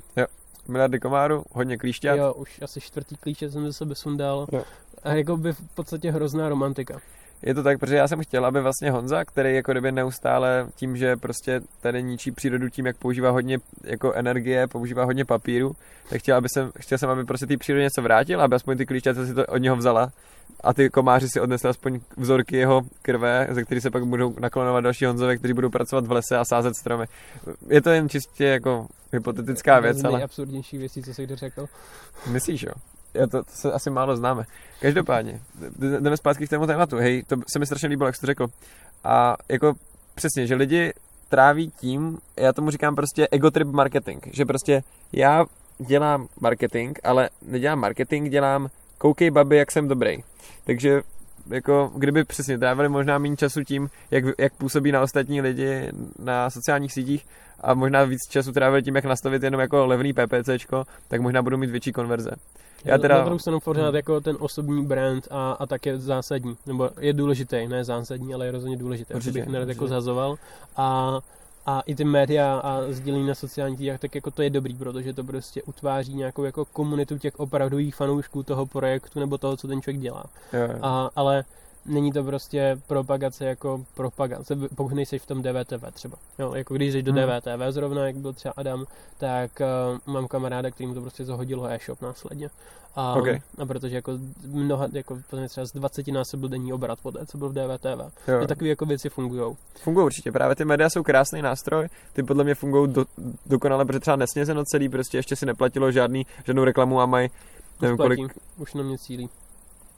Nesnězeno? Mhm, mám pocit, už jsem, už jsem viděl v posledních Já jsem dní několik jejich tak, tak tahle informace tím mám tak jako asi půl rok stará, když jsem měl prostě s Kubou a jako ptal jsem se ho na to, jest, jako kolik dali peněz do reklamy, on mi řekl, že ani, ani korunu, jo, to mě ale mají úplně neuvěřitelný dosahy, takže to, to, to, tohle informace je zastarala, ale i tak měli prostě dosahy, že nevím, kolik měli stáhnutí ty aplikace, minimálně 250 tisíc bych řekl. Jako to nevím, ale jako rozhodně jejich dosah byl extrémně intenzivní. Takže tak tady a... Kubovi teď naháním, že dávám velký čísla, ale fakt vím, že měli úplně obrovský dosahy, obrovský čísla a čistě z toho, že vlastně byl o jejich projekt jako krásný mediální zájem, protože se to trefilo, potkalo se to ve správné době a to je právě, to se navazuje na ten skvělý příklad, co jsi řekl, že nemusíš nutně dělat něco inovativního, protože i, i když na to vypadá jako inovativní projekt, tak jako je, ale reálně spíš se zase už prostě fungoval v celé západní Evropě Jo, to, a... ani to se mi líbí, že oni ani nepřizn, jako netvrdí, že na přesně, to přišli přesně, sami. Přesně, oni to je normálně prostě uznávají, že prostě přijali to, co v zahraničí fungovalo. Jako já mám smůlu, že NMTB normálně v Americe funguje takový platformy, ale jsem to fakt nevěděl. Jo, já jsem taky nevěděl, že jako kdyby Day Cafe jako někde funguje, ale blbě. Takže jako ono, jako je to docela všude stejný a přesně, já jsem si taky říkal, proč já vymýšlím, proč se naučím, jako proč se snažím učit lidi jako z aplikací to, aby jako objevovali miliony nových kaváren, když stejně lidská přirozenost je taková, že si oblíbíš dvě, tři kavárny ve městě a tam chodíš. Proč mm. z nich dělám něco jiného? Jako proč jsem, se, proč jsem za, za každou cenu potřeboval být originální tím, že dělám jako fakt jakože novou věc. Mě to zrušovalo, mě zrušovala ta představa, že dělám něco, co ještě nikdo nedělal. To bylo jako moje prostě objevování, prosekávání džungle. A to je možná, možná je to zase lepší, jo, to zase... Nevím, nevím. Jakože to je pak zase otázka. Když je... já jsem tady mluvil o tom kamarádovi, tak byl šťastnější než ten můj kamarád, který dělal ten naprosto jako inovativní fashion projekt, nebo jeho bratr, co prodával okna. Jo, no. Podle mě jako víc, napl- víc to naplňovalo toho kamaráda. Na jo. druhou stranu ten jeho projekt následně skončil a on byl jako smutný, že jo. Hmm. Takže podle mě to, co je jako podstatný, tak to nějakým způsobem jako nakombinovat. Jo, jako prodávat okna by mě osobně nebavilo, hmm. ale kdyby, ale je dobrý podle mě nějak jako víc víc těch standardů, víc toho, co víš, že funguje hmm. a k tomu přidávat nějaký jako inovace yep. a dostat se do, tak, aby prostě to bylo jako něco, co ty vlastně chceš dělat. Protože i když, i když jako ti něco vydělá prostě 100 miliony, tak když to prostě bude nudný a nebude tě jako naplňovat, tak čemu ti ty peníze budou? Hmm, je to tak jako podle mě je důležitý, to zase bude znít jako takový nějak jako motivačně kvotově, ale že jako vstát z toho, jo? že prostě uděláš nějakou inovativní věc, na který si docela vylámeš zuby, protože prostě jako začínat s něčím rovnou inovativním, je prostě ultra náročný, to se ví, jo, protože na to musíš mít velký objem financí, abys prostě mohl dobře testovat a tak dále. Takže důležité je, jako, abys prostě to fakt bral tak jako s nějakým odstupem, že prostě, když by si člověk jako nad tím zamyslel, nevím, jestli to slyšel to stejné číslo a teď nejsem si v něm jistý, ale já mám v hlavě to tak, že prostě, aby se v něčem stal mistrem, aby se s něčím fakt stal úplně nejlepším, tak máš to dělat nějak 10 let a myslím, že to spočítaný i na hodiny nějakých 10 000 hodin. Mám pocit, bylo 10 000 hodin. Jo, jo, 10 000 hodin. Takže mm. člověk si uvědomí, že prostě on jako kdyby reálně, aby v něčem fakt byl jako fakt jako dobrý, že prostě bude si moc říkat, že ano, v podnikání jsem nějakým způsobem někde, kde vím, že vím trochu, co dělám, tak bude to třeba trvat 10 000 hodin. A je to otázka, jak těch 10 000 hodin naplníš, že prostě ano, musíš overcramenut i tady tyhle projekty, že prostě se z toho nesmí podělat, nesmí si říct, jejda, to je, to je ta smůla, to jsem strašně nešikovnej, to asi nebudu už dělat nic jiného, začnu asi a teď mě, teď mě kamarád zavolal, že chce na zkusku, prej, začal dělat nějaký nový biznis, prej partners. jo, tak víš co, to, to je... Tady je, to jsem jako vlastně strašně jako jednoduchý, když, když jsme na začátku mluvili o tom, jak je špatný se srovnávat, když prostě jenom udělám jako srovnání nějakých jako, když fakt jako se budu dívat třeba na úspěch čistě z toho, pohledu, jak velkou firmu vybuduješ, jaký máš obrat a takhle. Hmm. A což, jak už jsem zdůraznil, jako pro mě není to zásadní měřítko, ale furt beru, že je to nějaký měřítko. Jo. Takže když se takhle podíváme třeba na nějaký jako nejúspěšnější podnikatele, který začali v tom nízkém věku, tak já myslím, že už jsem tady vlastně zmiňoval. Radovan jsme, Vítek. Teď si nejsem jistý, kdo je. Ale, okay, ale zmínili, zmínili jsme tady už pár jmén, takže jsem, já jsem třeba, tak to vím. A, ale, ale když se k tomu necháš mluvit, tak řeknu, že jsme zmínili různý, a třeba ať už třeba prostě Štroncovi, který dělají strašně inovativní, nebo třeba Adam dělá strašně jako inovativní věci, toho mýho kamaráda, který dělá taky super inovativní věci a tak. Ale, Hmm. ale taky jsme zmínili vlastně Vaška Staňka a Jirku Diblíka. Nevím, jestli v podcastu nebo v té hodině předtím. Okay. A, a Podcast. Ok, no a teď si vím, že a to jsou podle mě za mě, tyhle si dva jsou třeba, co se těch typických jako měřítek úspěchů týče, nejúspěšnější kluci, co začali fakt v nízkém věku podnikat. Hmm. A ještě furt jim není prostě přes 30, jako třeba Hřežáb nebo někdo podobný. A, A byli ve Forbesu? určitě byli. No, Jiřík podle mě ne, ale Vašek tam byl moc krát. Mhm. Jo, a teď si vím, že Jirk, Jiřík dělá prostě agenturu, nebo on, samozřejmě jako není to agentura, oni to mají vychytaný, jako že je to technologická laboratoř a tak dále, ale ten princip je ten, že prostě vyvíjí jako technologi, technologi, technologické inovace pro klienty. Mhm. Jo, a to, to není, není nic, co by jako nikdy nikdo nedělal. Dělá to z TRV, Mango Web, já dělá to jako celá řada dalších, dalších firm v Česku, Mhm. ale oni to dělají a mám pocit, že jejich loňský obrat byl 20 milionů. Jestli se nepletu, letošní asi bude ještě větší. A je to fakt jako dobrý. Hmm. A na to, že Mhm. teď slavili druhý narosky. Jo, a my Ty jako jo. mít firmu, která po dvou letech už má obrat 20 milionů ročně, fakt hustý. Mhm. A, ale, ale není tam prostě žádný jako produkt, který mění svět. A teďka, Hmm. a teďka, když už tohle to mají, tak začali přicházet s těmi produkty, co ten svět můžou změnit. Mhm. Jo, začali prostě vyvíjet vlastní aplikace, které můžou lidem pomoct s mentálním zdravím a tak dále a tak dále. Hmm. A tam už můžou prostě riskovat, že si to nikdo nestáhne, stáhnou si to lidi těžko Hmm. říct, ale už mají ten core business, který byl naprosto tradiční vlastně. Jenom co udělali, tak ho pojeli inovativněji. Mhm. Jo, místo toho, aby čistě si vzali zadání od firmy na, na podobu aplikace, tak dělají třeba nějaký sprinty, že, si, že tam přijdou a teďka jako monitorují, co dělají a sami zkusí navrhnout nějakou inovaci pro tu firmu a tak. Dělají to prostě chytře. A co se týče Vaška, tak Vašek mám pocit, že letošní rok plánuje uzavřít na 100 milionech korun, jo, Vasky. Mhm. A, a to si vím, že jsou to jenom boty. Jo, jsem to nevěděl, jenom- že to je jeho brácha.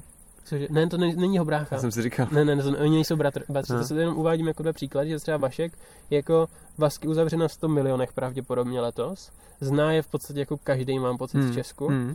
Do toho má značku baťohů, která má taky spoustu milionů, značku spodního prádla, má firmu na, na nábytek, má marketingovou agenturu, takže dohromady jeho jako letošní obrat bude někde třeba, třeba pokud mám dobré informace, mezi 100-200 miliony korun. Mhm. Jo? A není tam ani jedna jako inovativní věc. To, co tam je, je, že ty věci, co dělá, a dělá je ve Zlíně, on dělá, ty boty vyrábí ve Zlíně a tam Hmm. je spousta ševců. Mhm. Akorát on to dělá nejlíp.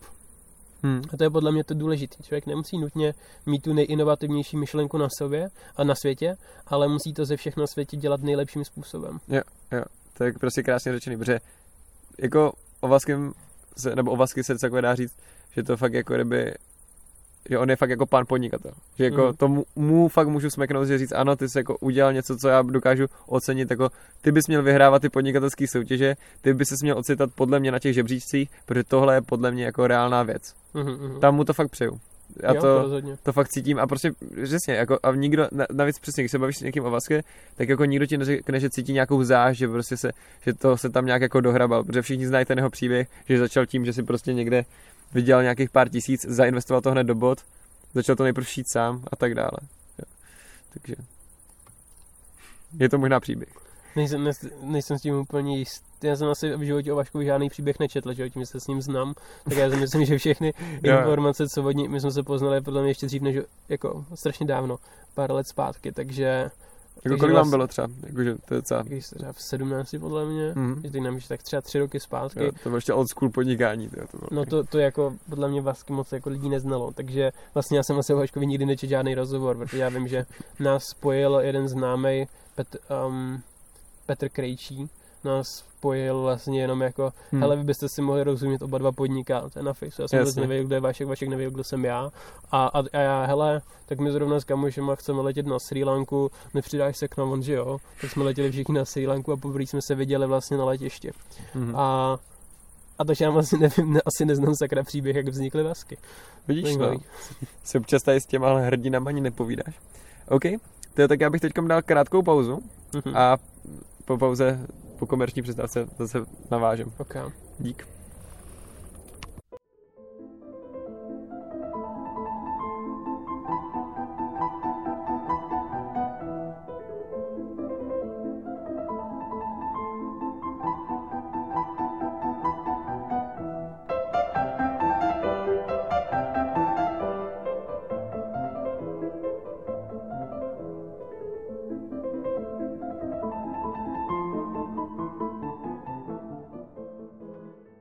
Přátelé, tak se ohlašujeme teda po krátké pauze, kde jsme... To trvala asi další hodinu ta pauza, že? Přesně, když jsme se s Honzou teď bavili asi hodinu o teda už takových těch věcech, které se nehodily tak dobře do podcastu, protože byly interního charakteru. OK? Honzo, takže e, chci ti dát otázku, která mi přišla kvůli tobě jako u, člověka, který se celý život pohybuje, dá v technologiích. Byl to vždycky ten tvůj takový ten přirozený zájem, co jsem tak vnímal u tebe. Tak jestli u tebe, podle tebe existuje nějaká hranice, kde by se jako měla technologie zastavit, ten vývoj, kdy už to prostě bude třeba nezdravý.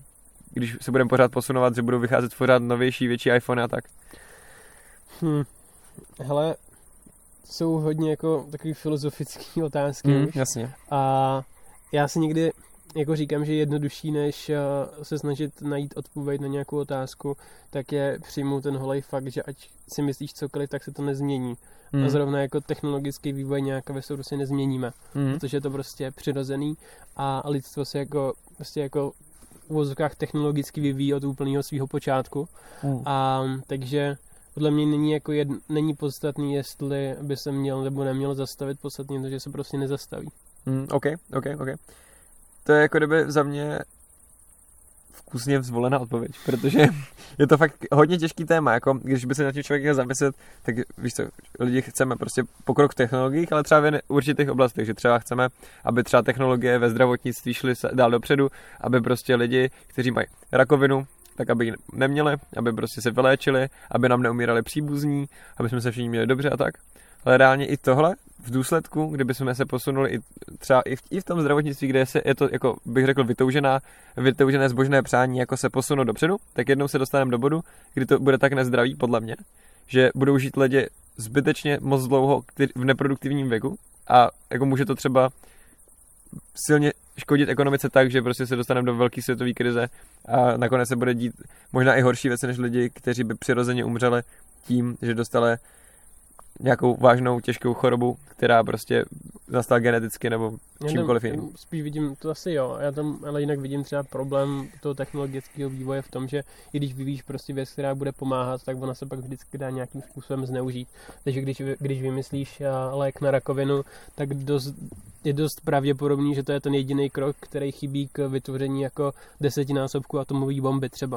Jo, Jo, jo. a prostě to, co ty objevíš, někdo použije úplně někde jinde. Hmm. Takže samozřejmě jako technologický pokrok má prostě výhody i nevýhody, Hmm. ale je to prostě nějaká věc, která je, prostě pokrok je a, a, a vždycky, vždycky tady prostě nějaký jako byl Jo. a, a je to nějaký nezastavitelný proces, protože prostě celý život je jenom je jako nějaký proces učení se a posouvání Hmm. se dál Hmm. a, a je hloupost se to vlastně snažit zastavit, když to nejde. Souhlasím v tobě třeba eh, s tebou v té věci, že to nezastavíme my. Myslím, že to bude jiná síla, kdo to zastaví ten pokrok. A myslím, že my si nevybereme, že bude zastaven. Ale zastaven podle mě bude, akorát nějakými, někdo může říct přírodními faktory, někdo řekne, že to dělá vesmír, někdo řekne, že to udělal Bůh, ale reálně se to zastaví, podle mě, ale spadneme vlastně možná třeba zpátky. Takže tohle tak, OK.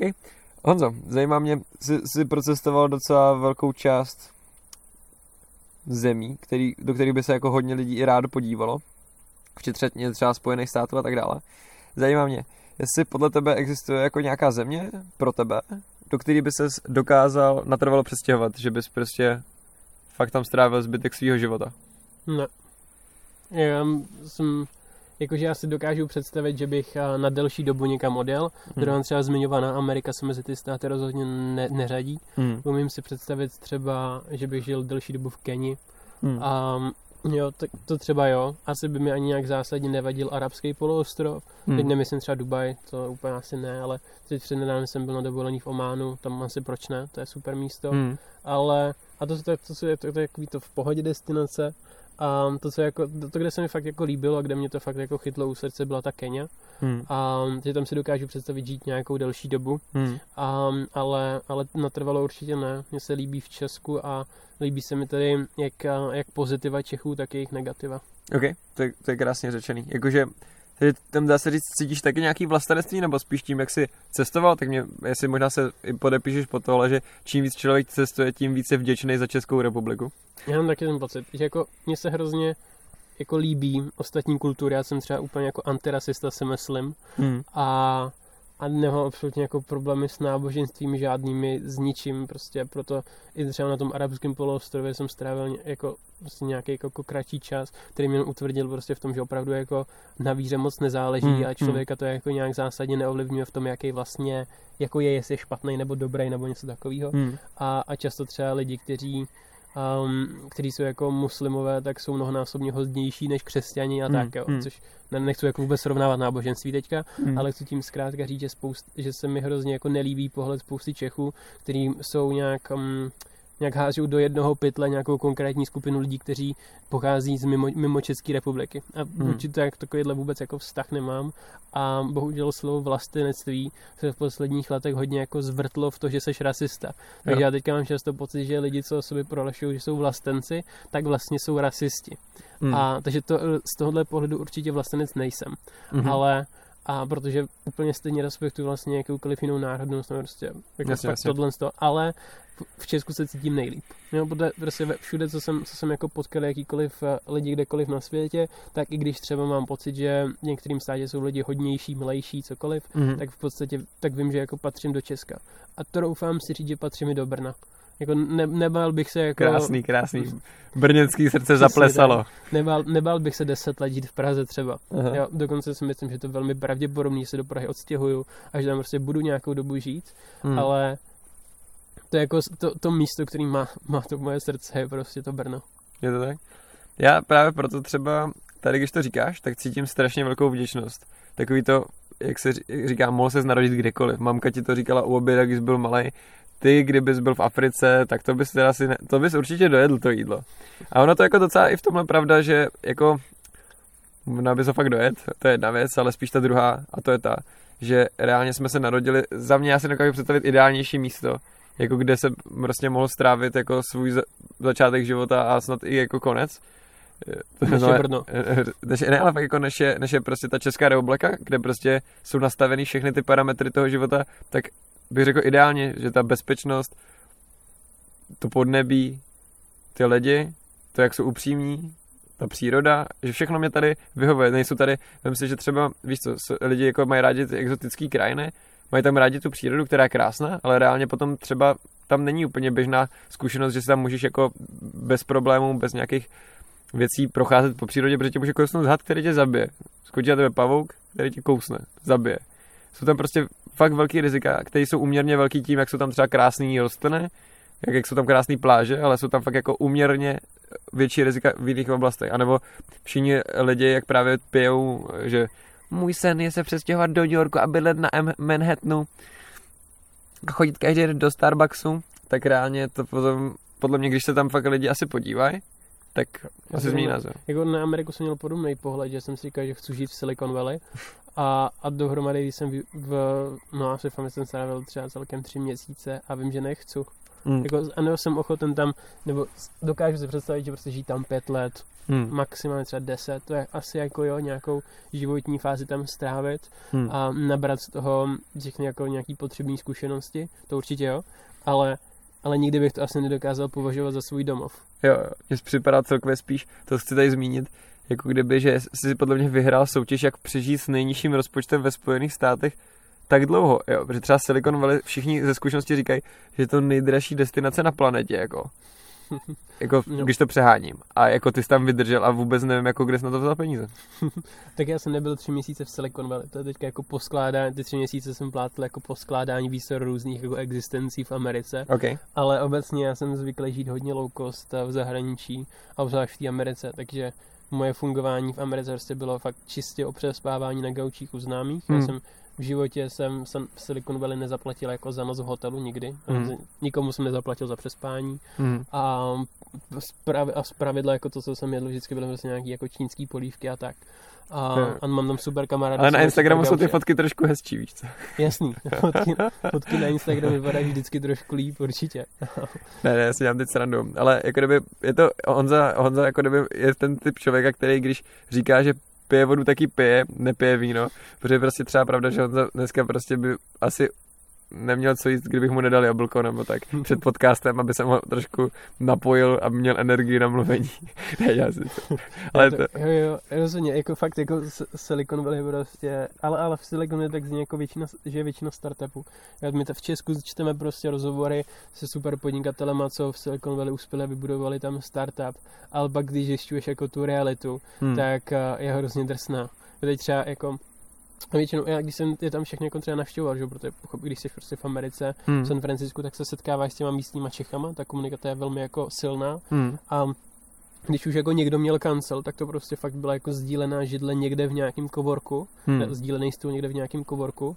A, a to se bavíme o firmách, které jako teď mají miliardovou hodnotu. Hmm. Já třeba, jako, já si vzpomínám, že jsem přespával na stejném gauči, jako třeba Jakub nešetřil. Hmm. A Jakub nešetřil prodal APIary za strašný balík peněz. A je to hmm. jako jeden, bráno jako jeden z největších jako úspěchů vlastně startupových Česka. A já vím, že on jako když, když v Silicon Valley, prostě, on, on to také budoval ze Silicon Valley a v těch prvních mě, měsících, vlastně jako několik měsíců přeskakával u, u Petra Olmera a jeden náš známý prostě na gauči. A, a bylo to fakt drsný. Hm. A, a, a potom třeba jako ten, docela bych věřil tomu, že v té době dával rozhovory do Forbesu ale, ale, ale prostě měli jenom na ten gauč. A když se tím prostě člověk jako probojuje, dokáže se, dokáže vykročit z té komfortní zóny a hlavně jako si to užívat a užívat Hmm. si vlastně ten pocit, že spíš tady na gauči a jíš ty čínský polívky, Hm. tak je to super. Perfektní. Jakože to se mi právě líbí, jak jako tohle je ta cesta, co jako za tím, za tím pomyslným rádoby úspěchem, že, že se vidíš na těch obálkách, že máš ty, ve výsledku potom máš ty peníze, že si vlastně fakt projdeš něčím, co podle mě ani možná lidi netuší. Že lidi v Silicon Valley prostě možná fakt jako ži, přespávají na těch gaučích dost často. Jo, hele, v Silicon Valley platí speciální zákony, který se snaží omezit životy v autech. Hm. A, jo, a to je naprosto jako běžná věc tam, že lidi tam bydlí ve svém autě a že ani nemají vlastně na nájem a Jo, A že prostě, a, jo, a je to úplně jako normální, tam prostě jsou zaparkované auta a v nich jako přespávají lidi. jo. A teď se to, a reguluje se to právě nějakým způsobem, aby to nebylo prostě moc v oblastech, rodinných oblastech, protože spoustě lidem přijde fakt divný, když si před jejich barák, před jejich zahradu zaparkuješ auto ty tam začneš bydlet v tom autě. A, a jsou s tím s tím jako velký problémy, jo. To je reálná věc, no. Takový to- ten americký sen prostě není úplně tak, jak vypadá. To je otázka, protože ty lidi to může naplňovat. Já, já jsem si jako nepřipadal špatně, když jsem, a, když jsem, hleže, když jsem přespával někde na gauči. Ne, Jo, to, a- jako to je dobrý, to je jo, taková ta hustle culture, že jo? A když, a když to prostě člověk jako baví, tak proč ne? Jo. Já myslím, že ono dokonce je to i prospěšný třeba pro ten charakter člověka. To, to mě teď říkal nezávisle na tom, uh, jako táta historku nějakých jeho známých, jak prostě oni díky tomu, že třeba fakt jako začínali úplně od nule, s tím, že oba dva prostě to byli studenti, neměli peníze a prostě museli se živit tím má jako nejhoršíma pracema a dohromady jako v tom páru, přespávali v autě, častokrát jeli prostě fakt jen nějaký prostě fazolový konzervy, tak reálně oni se tak dali dohromady a tak strašně to uceluje jsou spolu doteď. A jsou to jeden z nejzdravějších párů, který třeba jako on osobně říkal, že zná. A myslím, že to má jako něco do sebe, že prostě i tady tyhle zkušenosti lidi, lidi jako posouvají a je to jako za mě, za mě to snost. Jen prostě jsem spíš jako myslel tak, že hodně lidí možná má tu, ten dojem, že prostě, já nevím, pojedeš do Los Angeles a všichni říkáš si, tyjo, my v Česku my jsme taková chudá zem oproti těm státům, ale pak třeba tam jako v Česku neuvidíš prostě stany na ulici, že jo. No, tam je spousta, no.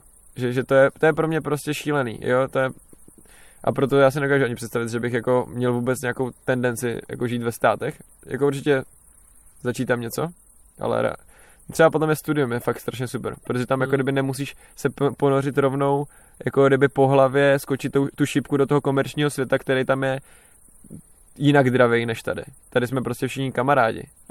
No, tam je to strašně drahý, drahý samozřejmě. Hmm. Já teď zrovna jako Ameriku fakt nemusím, ale... Jak tam vypadá třeba jednání, jestli se můžu k té Americe? Jak Jo, třeba, když se no, potkáš s někým, že ho chceš přesvědčit, aby si třeba od tebe něco koupil. Jo, no, no tak tam... tam je zá, základní jako pravidlo, že si musíš uvědomit, že přídavný jména znamená něco úplně jiného, než jsme zvyklí v Česku. Takže když ti někdo v Americe jako řekne awesome, tak si to přeložíš jako úžasné. Ano, Ale vlastně to znamená lehce podprůměrné. okay. Jo, a ty se musíš jako začít, musíš si uvědomovat tyhle věci. A to, že ti někdo řekne, že, že jako tě třeba spojí se všema, se všema známýma a napojí tě na, na, na Obamu, hmm. tak praxi prostě znamená, že ti popřeje za dva roky k Vánocům. To je hezký. No, ale jako gifem. Jo, No, prostě tady rozešle všem. A že to je vlastně jako ta báze toho, že když se domluvíš s, um, s, nějakým, s někým, že uděláte fakt velký deal a máte pocit, že se jako pláceli na to, hmm. Hmm. jakmile třeba ty nasedneš na letadlo, tak oni ti pak jako napíše takový to, jako fakt super to, co děláš. A ty, OK, tak pojďme se tomu. No, ale je fakt super to, co děláš. A já, a, Hmm. a co z toho do prčic? Hmm. Jo, takže to si musí fakt uvědomit v té Americe, že prostě lidi říkají, re, reagují na věci extrémním pozitivismem, přehnaným. Není to prostě tak upřímný, jak tady. Přesně, mě už jako i v Čechách vadí taková ta jako snaha přehánět optimismus a dělat Jo, prostě, jo, jo. že život je skvělý, i když vlastně vůbec skvělý není, ten konkrétně jako moment třeba. Jo. A je to věc, kterou, kterou nahrážím na to pořád často ve všech mých jako seberozvojích přednáškách, jak prostě si máš každý den psát 10 věcí, co ti dělají radost a aby si jako zapomněl vlastně na to, že jsi úplně nešťastný z toho života. Jo. A tím, že si ty píšeš těch 10 věcí, si vlastně připomínáš, že jsi nešťastný, jenom se proti tomu snažíš bojovat. A, a v Česku je to v nějaký jako míře, že lidi prostě to už tímhle svým způsobem jako myslí a spousta lidí se tak snaží myslet. Hmm. A je to ještě jako přijatelný. Že ještě furt to bereš tak, že když ti někdo řekne, že je něco dobrý, tak to fakt je dobrý. V Hmm. momentě, kdyby ti jako nějaký Američan řekl, že je něco jenom good, tak to fakt znamená, že je to hodně zlý. Hmm, je to tak, je to tak. Právě tady ta přehnaný pozitivismus je, je, je, pravda, že vnímáš tu tendenci, asi, je, je, to asi tak, že to prostě fakt jako se to do Česka postupně dostává, tím právě, že se, že jako koho bereme jako ty nejúspěšnější podnikatele. Samozřejmě státy, že jo. Ti nejlepší jako motivační řečníci, státy. Tony Robbins začíná prostě Gary Vaynerchuk končí. Že prostě tady tihle lidi, co teď jako tahají ten, tenhle průmysl, tady toho seberozvoje, co tahají tady ten celkový průmysl, prostě ekonomiku a tak, tak jsou ze států, kde je prostě běžný, že prostě všichni lidi se chválí do nebes. Ale já už třeba nevím, každý.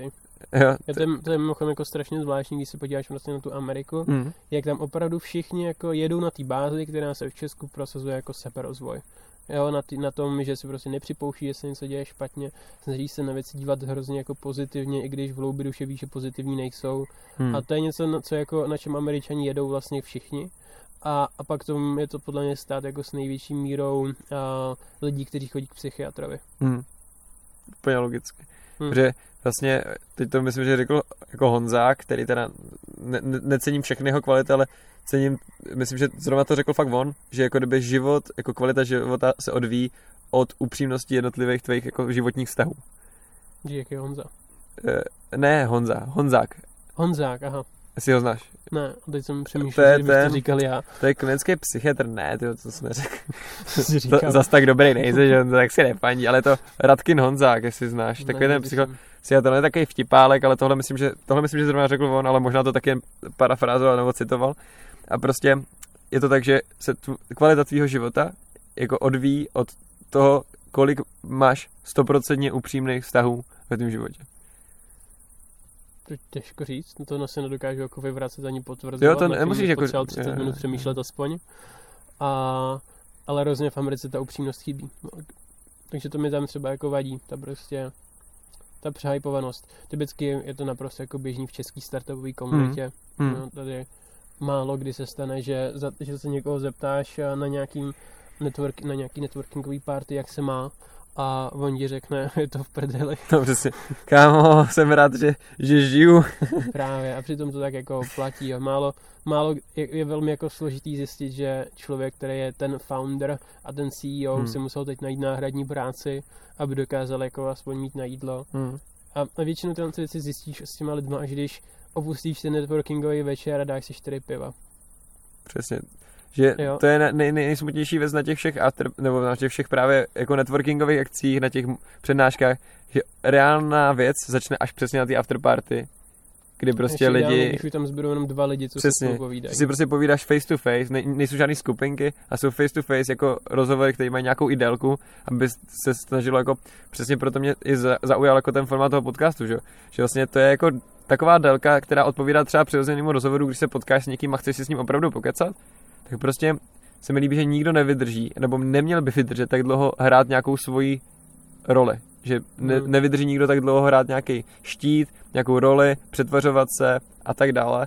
Takže díky tomu vlastně potom člověk má jako u toho podcastu fakt pocit, že toho člověka může reálně poznat. Je to pravda, furt je to ještě jako přeháňka, protože víme, že i my dva si teď řekneme mimo mikrofon ještě furt víc, že jo, než je zapnutý, protože víme, že tohle půjde ven a všechny informace nemůžou jít ven, ale reálně proto mě ten, ten podcast, jako proto mě ten formát tak zaujal, i, i přesto, jak jsme se bavili. Že vlastně ty jsi říkal, že taky by ti představa, že bys měl podcast přišla zajímavá, ale reálně prostě jak jsme se bavili, že oba dva nás to je, kolik je podcastů, jak je jich strašně nepřeberný kvantum a už to není úplně zajímavý. Jo, jo, to, to máš pravdu, že mi přijde, že spousta podcastů vzniká na, na mainstreamové vlně snažit se být originální. Což je jako hrozně jako ironický, když se vždy, a to přijde bohužel s každou originální věcí. Vždycky nejdřív někdo udělá něco originálního a pak to začne dělat dav dalších lidí, co chtějí být taky originální. A mně přijde, že podcast už bohužel potkala ta druhá vlna originality. Je to tak, no. Že teďka, že jako teďka už zase prostě bude podle mě originální mít pomalu blog. Já čekám, kdy bude, mít, kdy bude originální mít to uh, lavičky. A teď už to právě začalo být jako originální. že to za chvilku začne být trend, víš, jako, že, že prostě lidi, kde si postavil lavičku, víš, co, co pak třeba budou dělat lidi, co bydlí třeba uprostřed Prahy, že? jo. To prostě nevím, třeba na střeše, nebo Jasně, to je takový, podle mě to je prostě ten cyklus, nejdřív to je fakt originální, potom to dělají všichni lidi, co chtějí být originální a pak se dostane tím úplným mainstreamem. Jo. Takže jako za, teď podle mě vlna podcastu ještě není v té situaci mainstream. Teď mi prostě přijde, že ještě pořád podcast je takový to, když brainstorm marketingový tým nějaký firmy a řeknou si, co uděláme originálního a všichni podcast a všichni, jo, to je originální. Juhu. Juchu. A jak se to bude jmenovat? Přidejte za to Talks. Přesně. No, takže, takže teď je jako podobná vlna podcastu rozhodně. A- A mě to nevadí. Já jsem za ten formát fakt rád. Mohly by být horší. Třeba kdyby, fakt by, fakt by bylo asi horší, kdyby teď bylo strašně trendy jako dělat TikTok, ty vole, nevím co. Ale prostě ten podcast je přesný opak TikToku, to se mi líbí. Že mně připadá, že ten podcast je vlastně věc, která jde proti technologii, proti proudu. Protože ty si snížil svůj věm na, z obrazu si zkrátil na zvuk. Některé ta podcasty samozřejmě obraz mají, ale prostě zkrátil si na zvuk a z toho, jak je doba uspěchaná, tak si ještě naopak prodloužil, že jsme se prostě vrátili zpátky do takových těch staré, starobylých rozhlasových vysílání, což třeba jako pokud někdo se chce trošku sklednit, tak zkuste si jako třeba nějaký rozhovory z roku 1970, fakt krásné rozhovory. V televizi jako rozhovory běžně vypadaly podobně jak podcasty, že třeba to fakt na to měli hodinu a prostě si třeba povídali s nějakým umělcem. Doporučuji třeba eh, frontmana nebo zakladatele skupiny King Crimson, tak s ním je rozhovor tak prostě uchvatný, jak je to klidný, váže tam ty myšlenky v televizním vysílání, kde prostě v dnešní době už je to takový jen křikot, takže doporučuji se něco takového poslechnout jako tak no. To je už bude možná poslední taková filozofická otázka a pak už bude tvoje slovo na závěr. E, A to je to, že kdyby existovala nějaká doba, do které by se mohl vrátit a žít tam, jestli by taková byla, nebo by to, nebo bys prostě zůstal tady, jak seš. Mě si zklamu neoriginální odpovědí, ale teď a tady. Jo, jo. Já, to tak, podívej, já si myslím, že takhle musí odpovědět skoro každý, protože by byl hloupej, kdyby odpověděl jako hloupej, no. Prostě by bylo dost divný, kdyby odpověděl, že ne, že chce žít v době, kdy neexistoval lék na uh, tyfus, kdy prostě umřel na chřipku nebo prostě na takovéhle věci. Ale reálně, jakože jediný, co tak jako mě připadá z filozofického hlediska, jestli třeba máš jen jako aspoň nějakou oblíbenou dekádu, do který, ve který ti třeba připadá, že se děly zajímavé věci nebo tak. Hmm. To je co. Ale mě vždycky víc bavila antika. Já jsem hodně vypouštěl, i v dějepise mě jako nebavil takové, nebavily ty poslední dějiny. Mhm. Um, ale strašně vždycky bavila antika. Dlouho jsem se v dětství věnoval amatérské archeologii, čti Hmm. prostě um, sbíra, sbírání úlomků střepů, které vypadaly jako um, historická nádoba. Mhm. A A, a samozřejmě za předpokladu, že to pocházelo z antiky, nevím, kde jsem ten předpoklad obvykle bral, když to prostě byly cihly, ale V České republice. ne, ne, máme nějaký cihly z antických měst, takže, takže jako mě vždycky bavila tahle ta část. okay. To si A- pamatuju na Gimplu, no. No jo, jo. A myslím si, že zrovna na Gimplu, co jsem tam nějak v dějepise ukazoval, byly docela reálný. To nemusely být úplně cihly. Hezký. Těžko říct. Um, takže tahle ta část mě baví, ale baví mě vlastně jenom kvůli tomu tajemnu. Takže tím, že já vlastně asi jsem trošku magor ve snaze pořád něco po, poznávat jako novýho Mhm. a, a, a jako ne třeba novýho, jako myšleno úplně novýho, ale prostě furt se nějak jako snažit posunout prostě, tak a kdybych se snažil dostat do nějakých jako období, kde bych se nejvíc mohl posunout a poznat prostě něco, co to teď nevím, Mhm. tak věřím, že by to byla antika. Mhm. Protože, nebo to prostě ta fakt jako starší doba, Mhm. kde, o který toho víme hrozně málo. Mhm. Na druhou stranu neseme ti tam mamut. Hmm, OK, OK.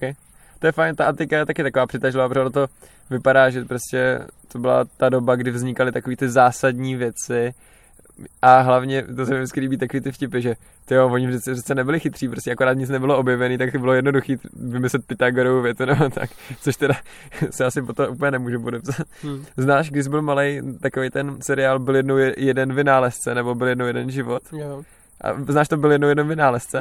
Nejsem si jistý. Ty jo, to je prostě od stejný jako skupiny a jako to je taky super, na tom jsem úplně vyrůstal, jsem úplně miloval ty antický jako vynálezce, prostě toho Archiméda a tady ty věci. A pro, pro mě tohle bylo právě taková ta věc, co mě přišla jako hustá na tom podnikání, že prostě člověk může být vynálezce. Jako kdyby, já jsem asi nikdy nechtěl být přímo, že bych si řekl, že chci být přímo takový ten továrník nebo tak. To mi přišlo možná vtí- jako zajímavý až postupem, ale přišlo mi vždycky fajn být právě ten vynálezce, který jako vyrábí nějaký ty nové věci, které prostě pomáhají lidstvu. Jo, to máme hodně podobný, a kdy jako obecně podnik, definice podnikání je neustál, proces neustále snahy navyšování zisku, nebo nějak, takhle jako zní definice podnikání Jo. a jako na sebe sama. S tím, že pro mě vlastně definice toho, co mě baví, je právě jako vytváření nějakých hodnot. Hmm. A to jsem si jako fakt dávno uvědomil, Hmm. že co je pro mě prostě v životě nejdůležitější, ani tak není bavit se, není to, není to jako řídit lidi a tak, jako samozřejmě mám rád to, že třeba, že třeba mám vliv na můj tým, to, že a samozřejmě příjemný pocit je být třeba vidět v médiích, je příjemný pocit moci koupit drahý burger a, Hmm.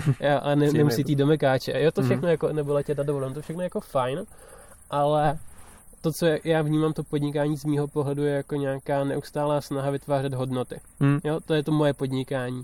A je vlastně už úplně podle mě jedno, jestli vytváříš hodnoty myšleno produkt svojí firmy, nebo jestli vytváříš nějaký hodnoty, jako když jsi neziskovka, nebo jak když jsi architekt, um, nebo vynálezce, vědec, Hmm. těžko říct. Jo, Hmm. Těch možností je hodně, ale ve při snaze najít nějakou cestu, jak bych já mohl vytvářet hodnoty, tak se mi pořád jako nejlíp um, jako jediný východisko pro mě je to podnikání, protože malovat neumím, architektovat neumím, vynalízat neumím, obecně jsem strašně hloupý člověk, Hmm. takže vlastně jsem musel skončit u podnikání. Rozumím tomu. To je taková ta cesta prostě.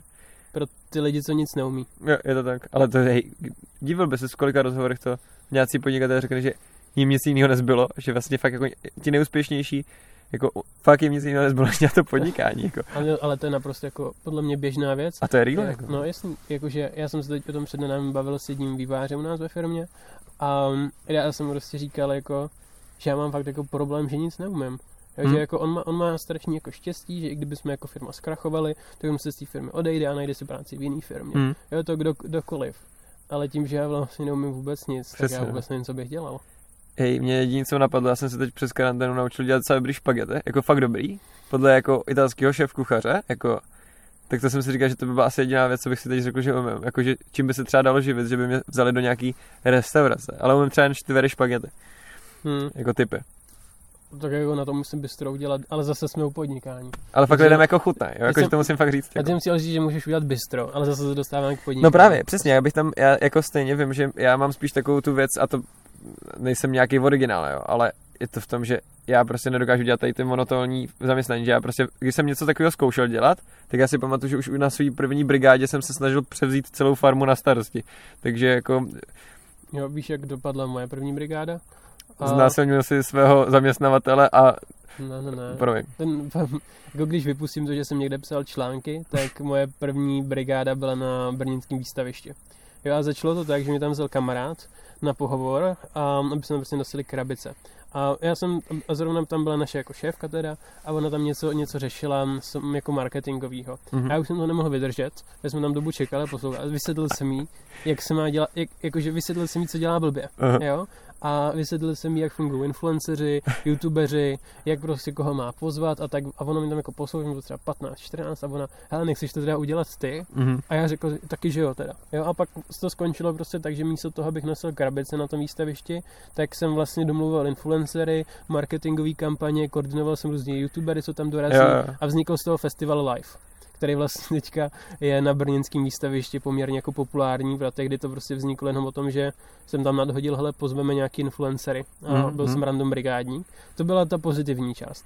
Ale potom, jak jsem se na tom výstavišti takhle jako uchytil, protože ta Dita, tehdejší jako to moje šéfová byla strašně skvělá a jako nevadilo jí, že jí kecá do marketingu a 15-letý kluk.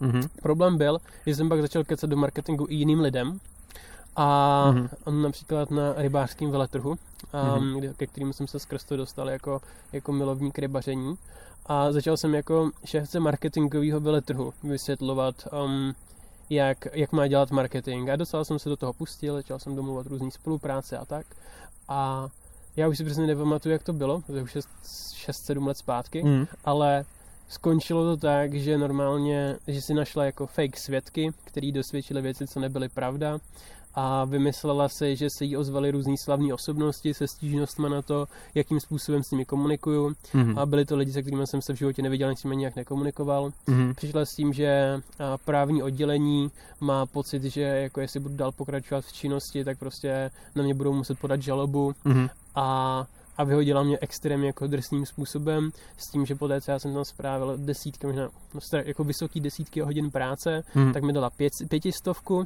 Mhm. a s tím, že tehdy jako dom- domluvená výplata byla na nějakých třeba 10-15 tisíc, dala mi Hmm. pětistovku a řekla, že mi přeje hodně štěstí ve studiu, Mhm. aby provodila mě ze dveří. A Hmm. následně o mě rozšířila strašný množství pomluv, po kterých už mě nikdo na tom výstavišti nechtěl přijmout.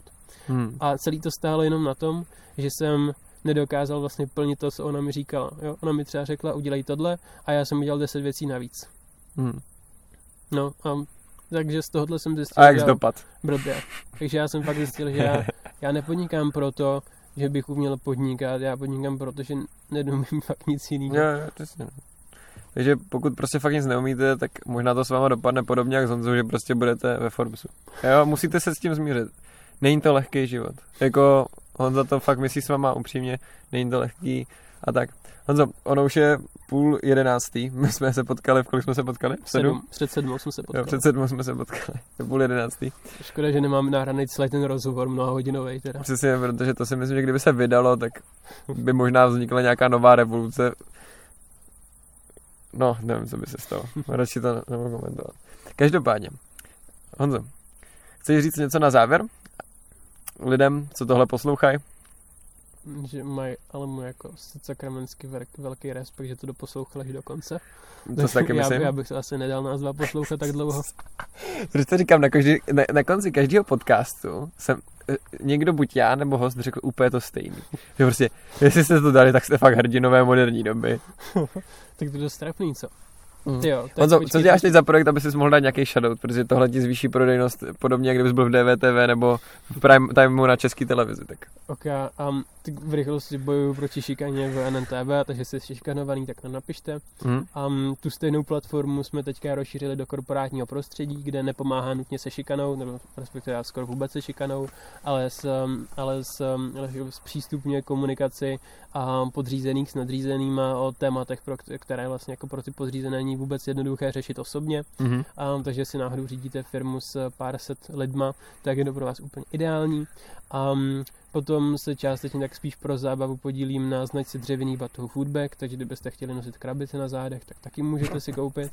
Za Abyste byli originální. za pět a půl tisíce, přesně tak, abyste byli originální.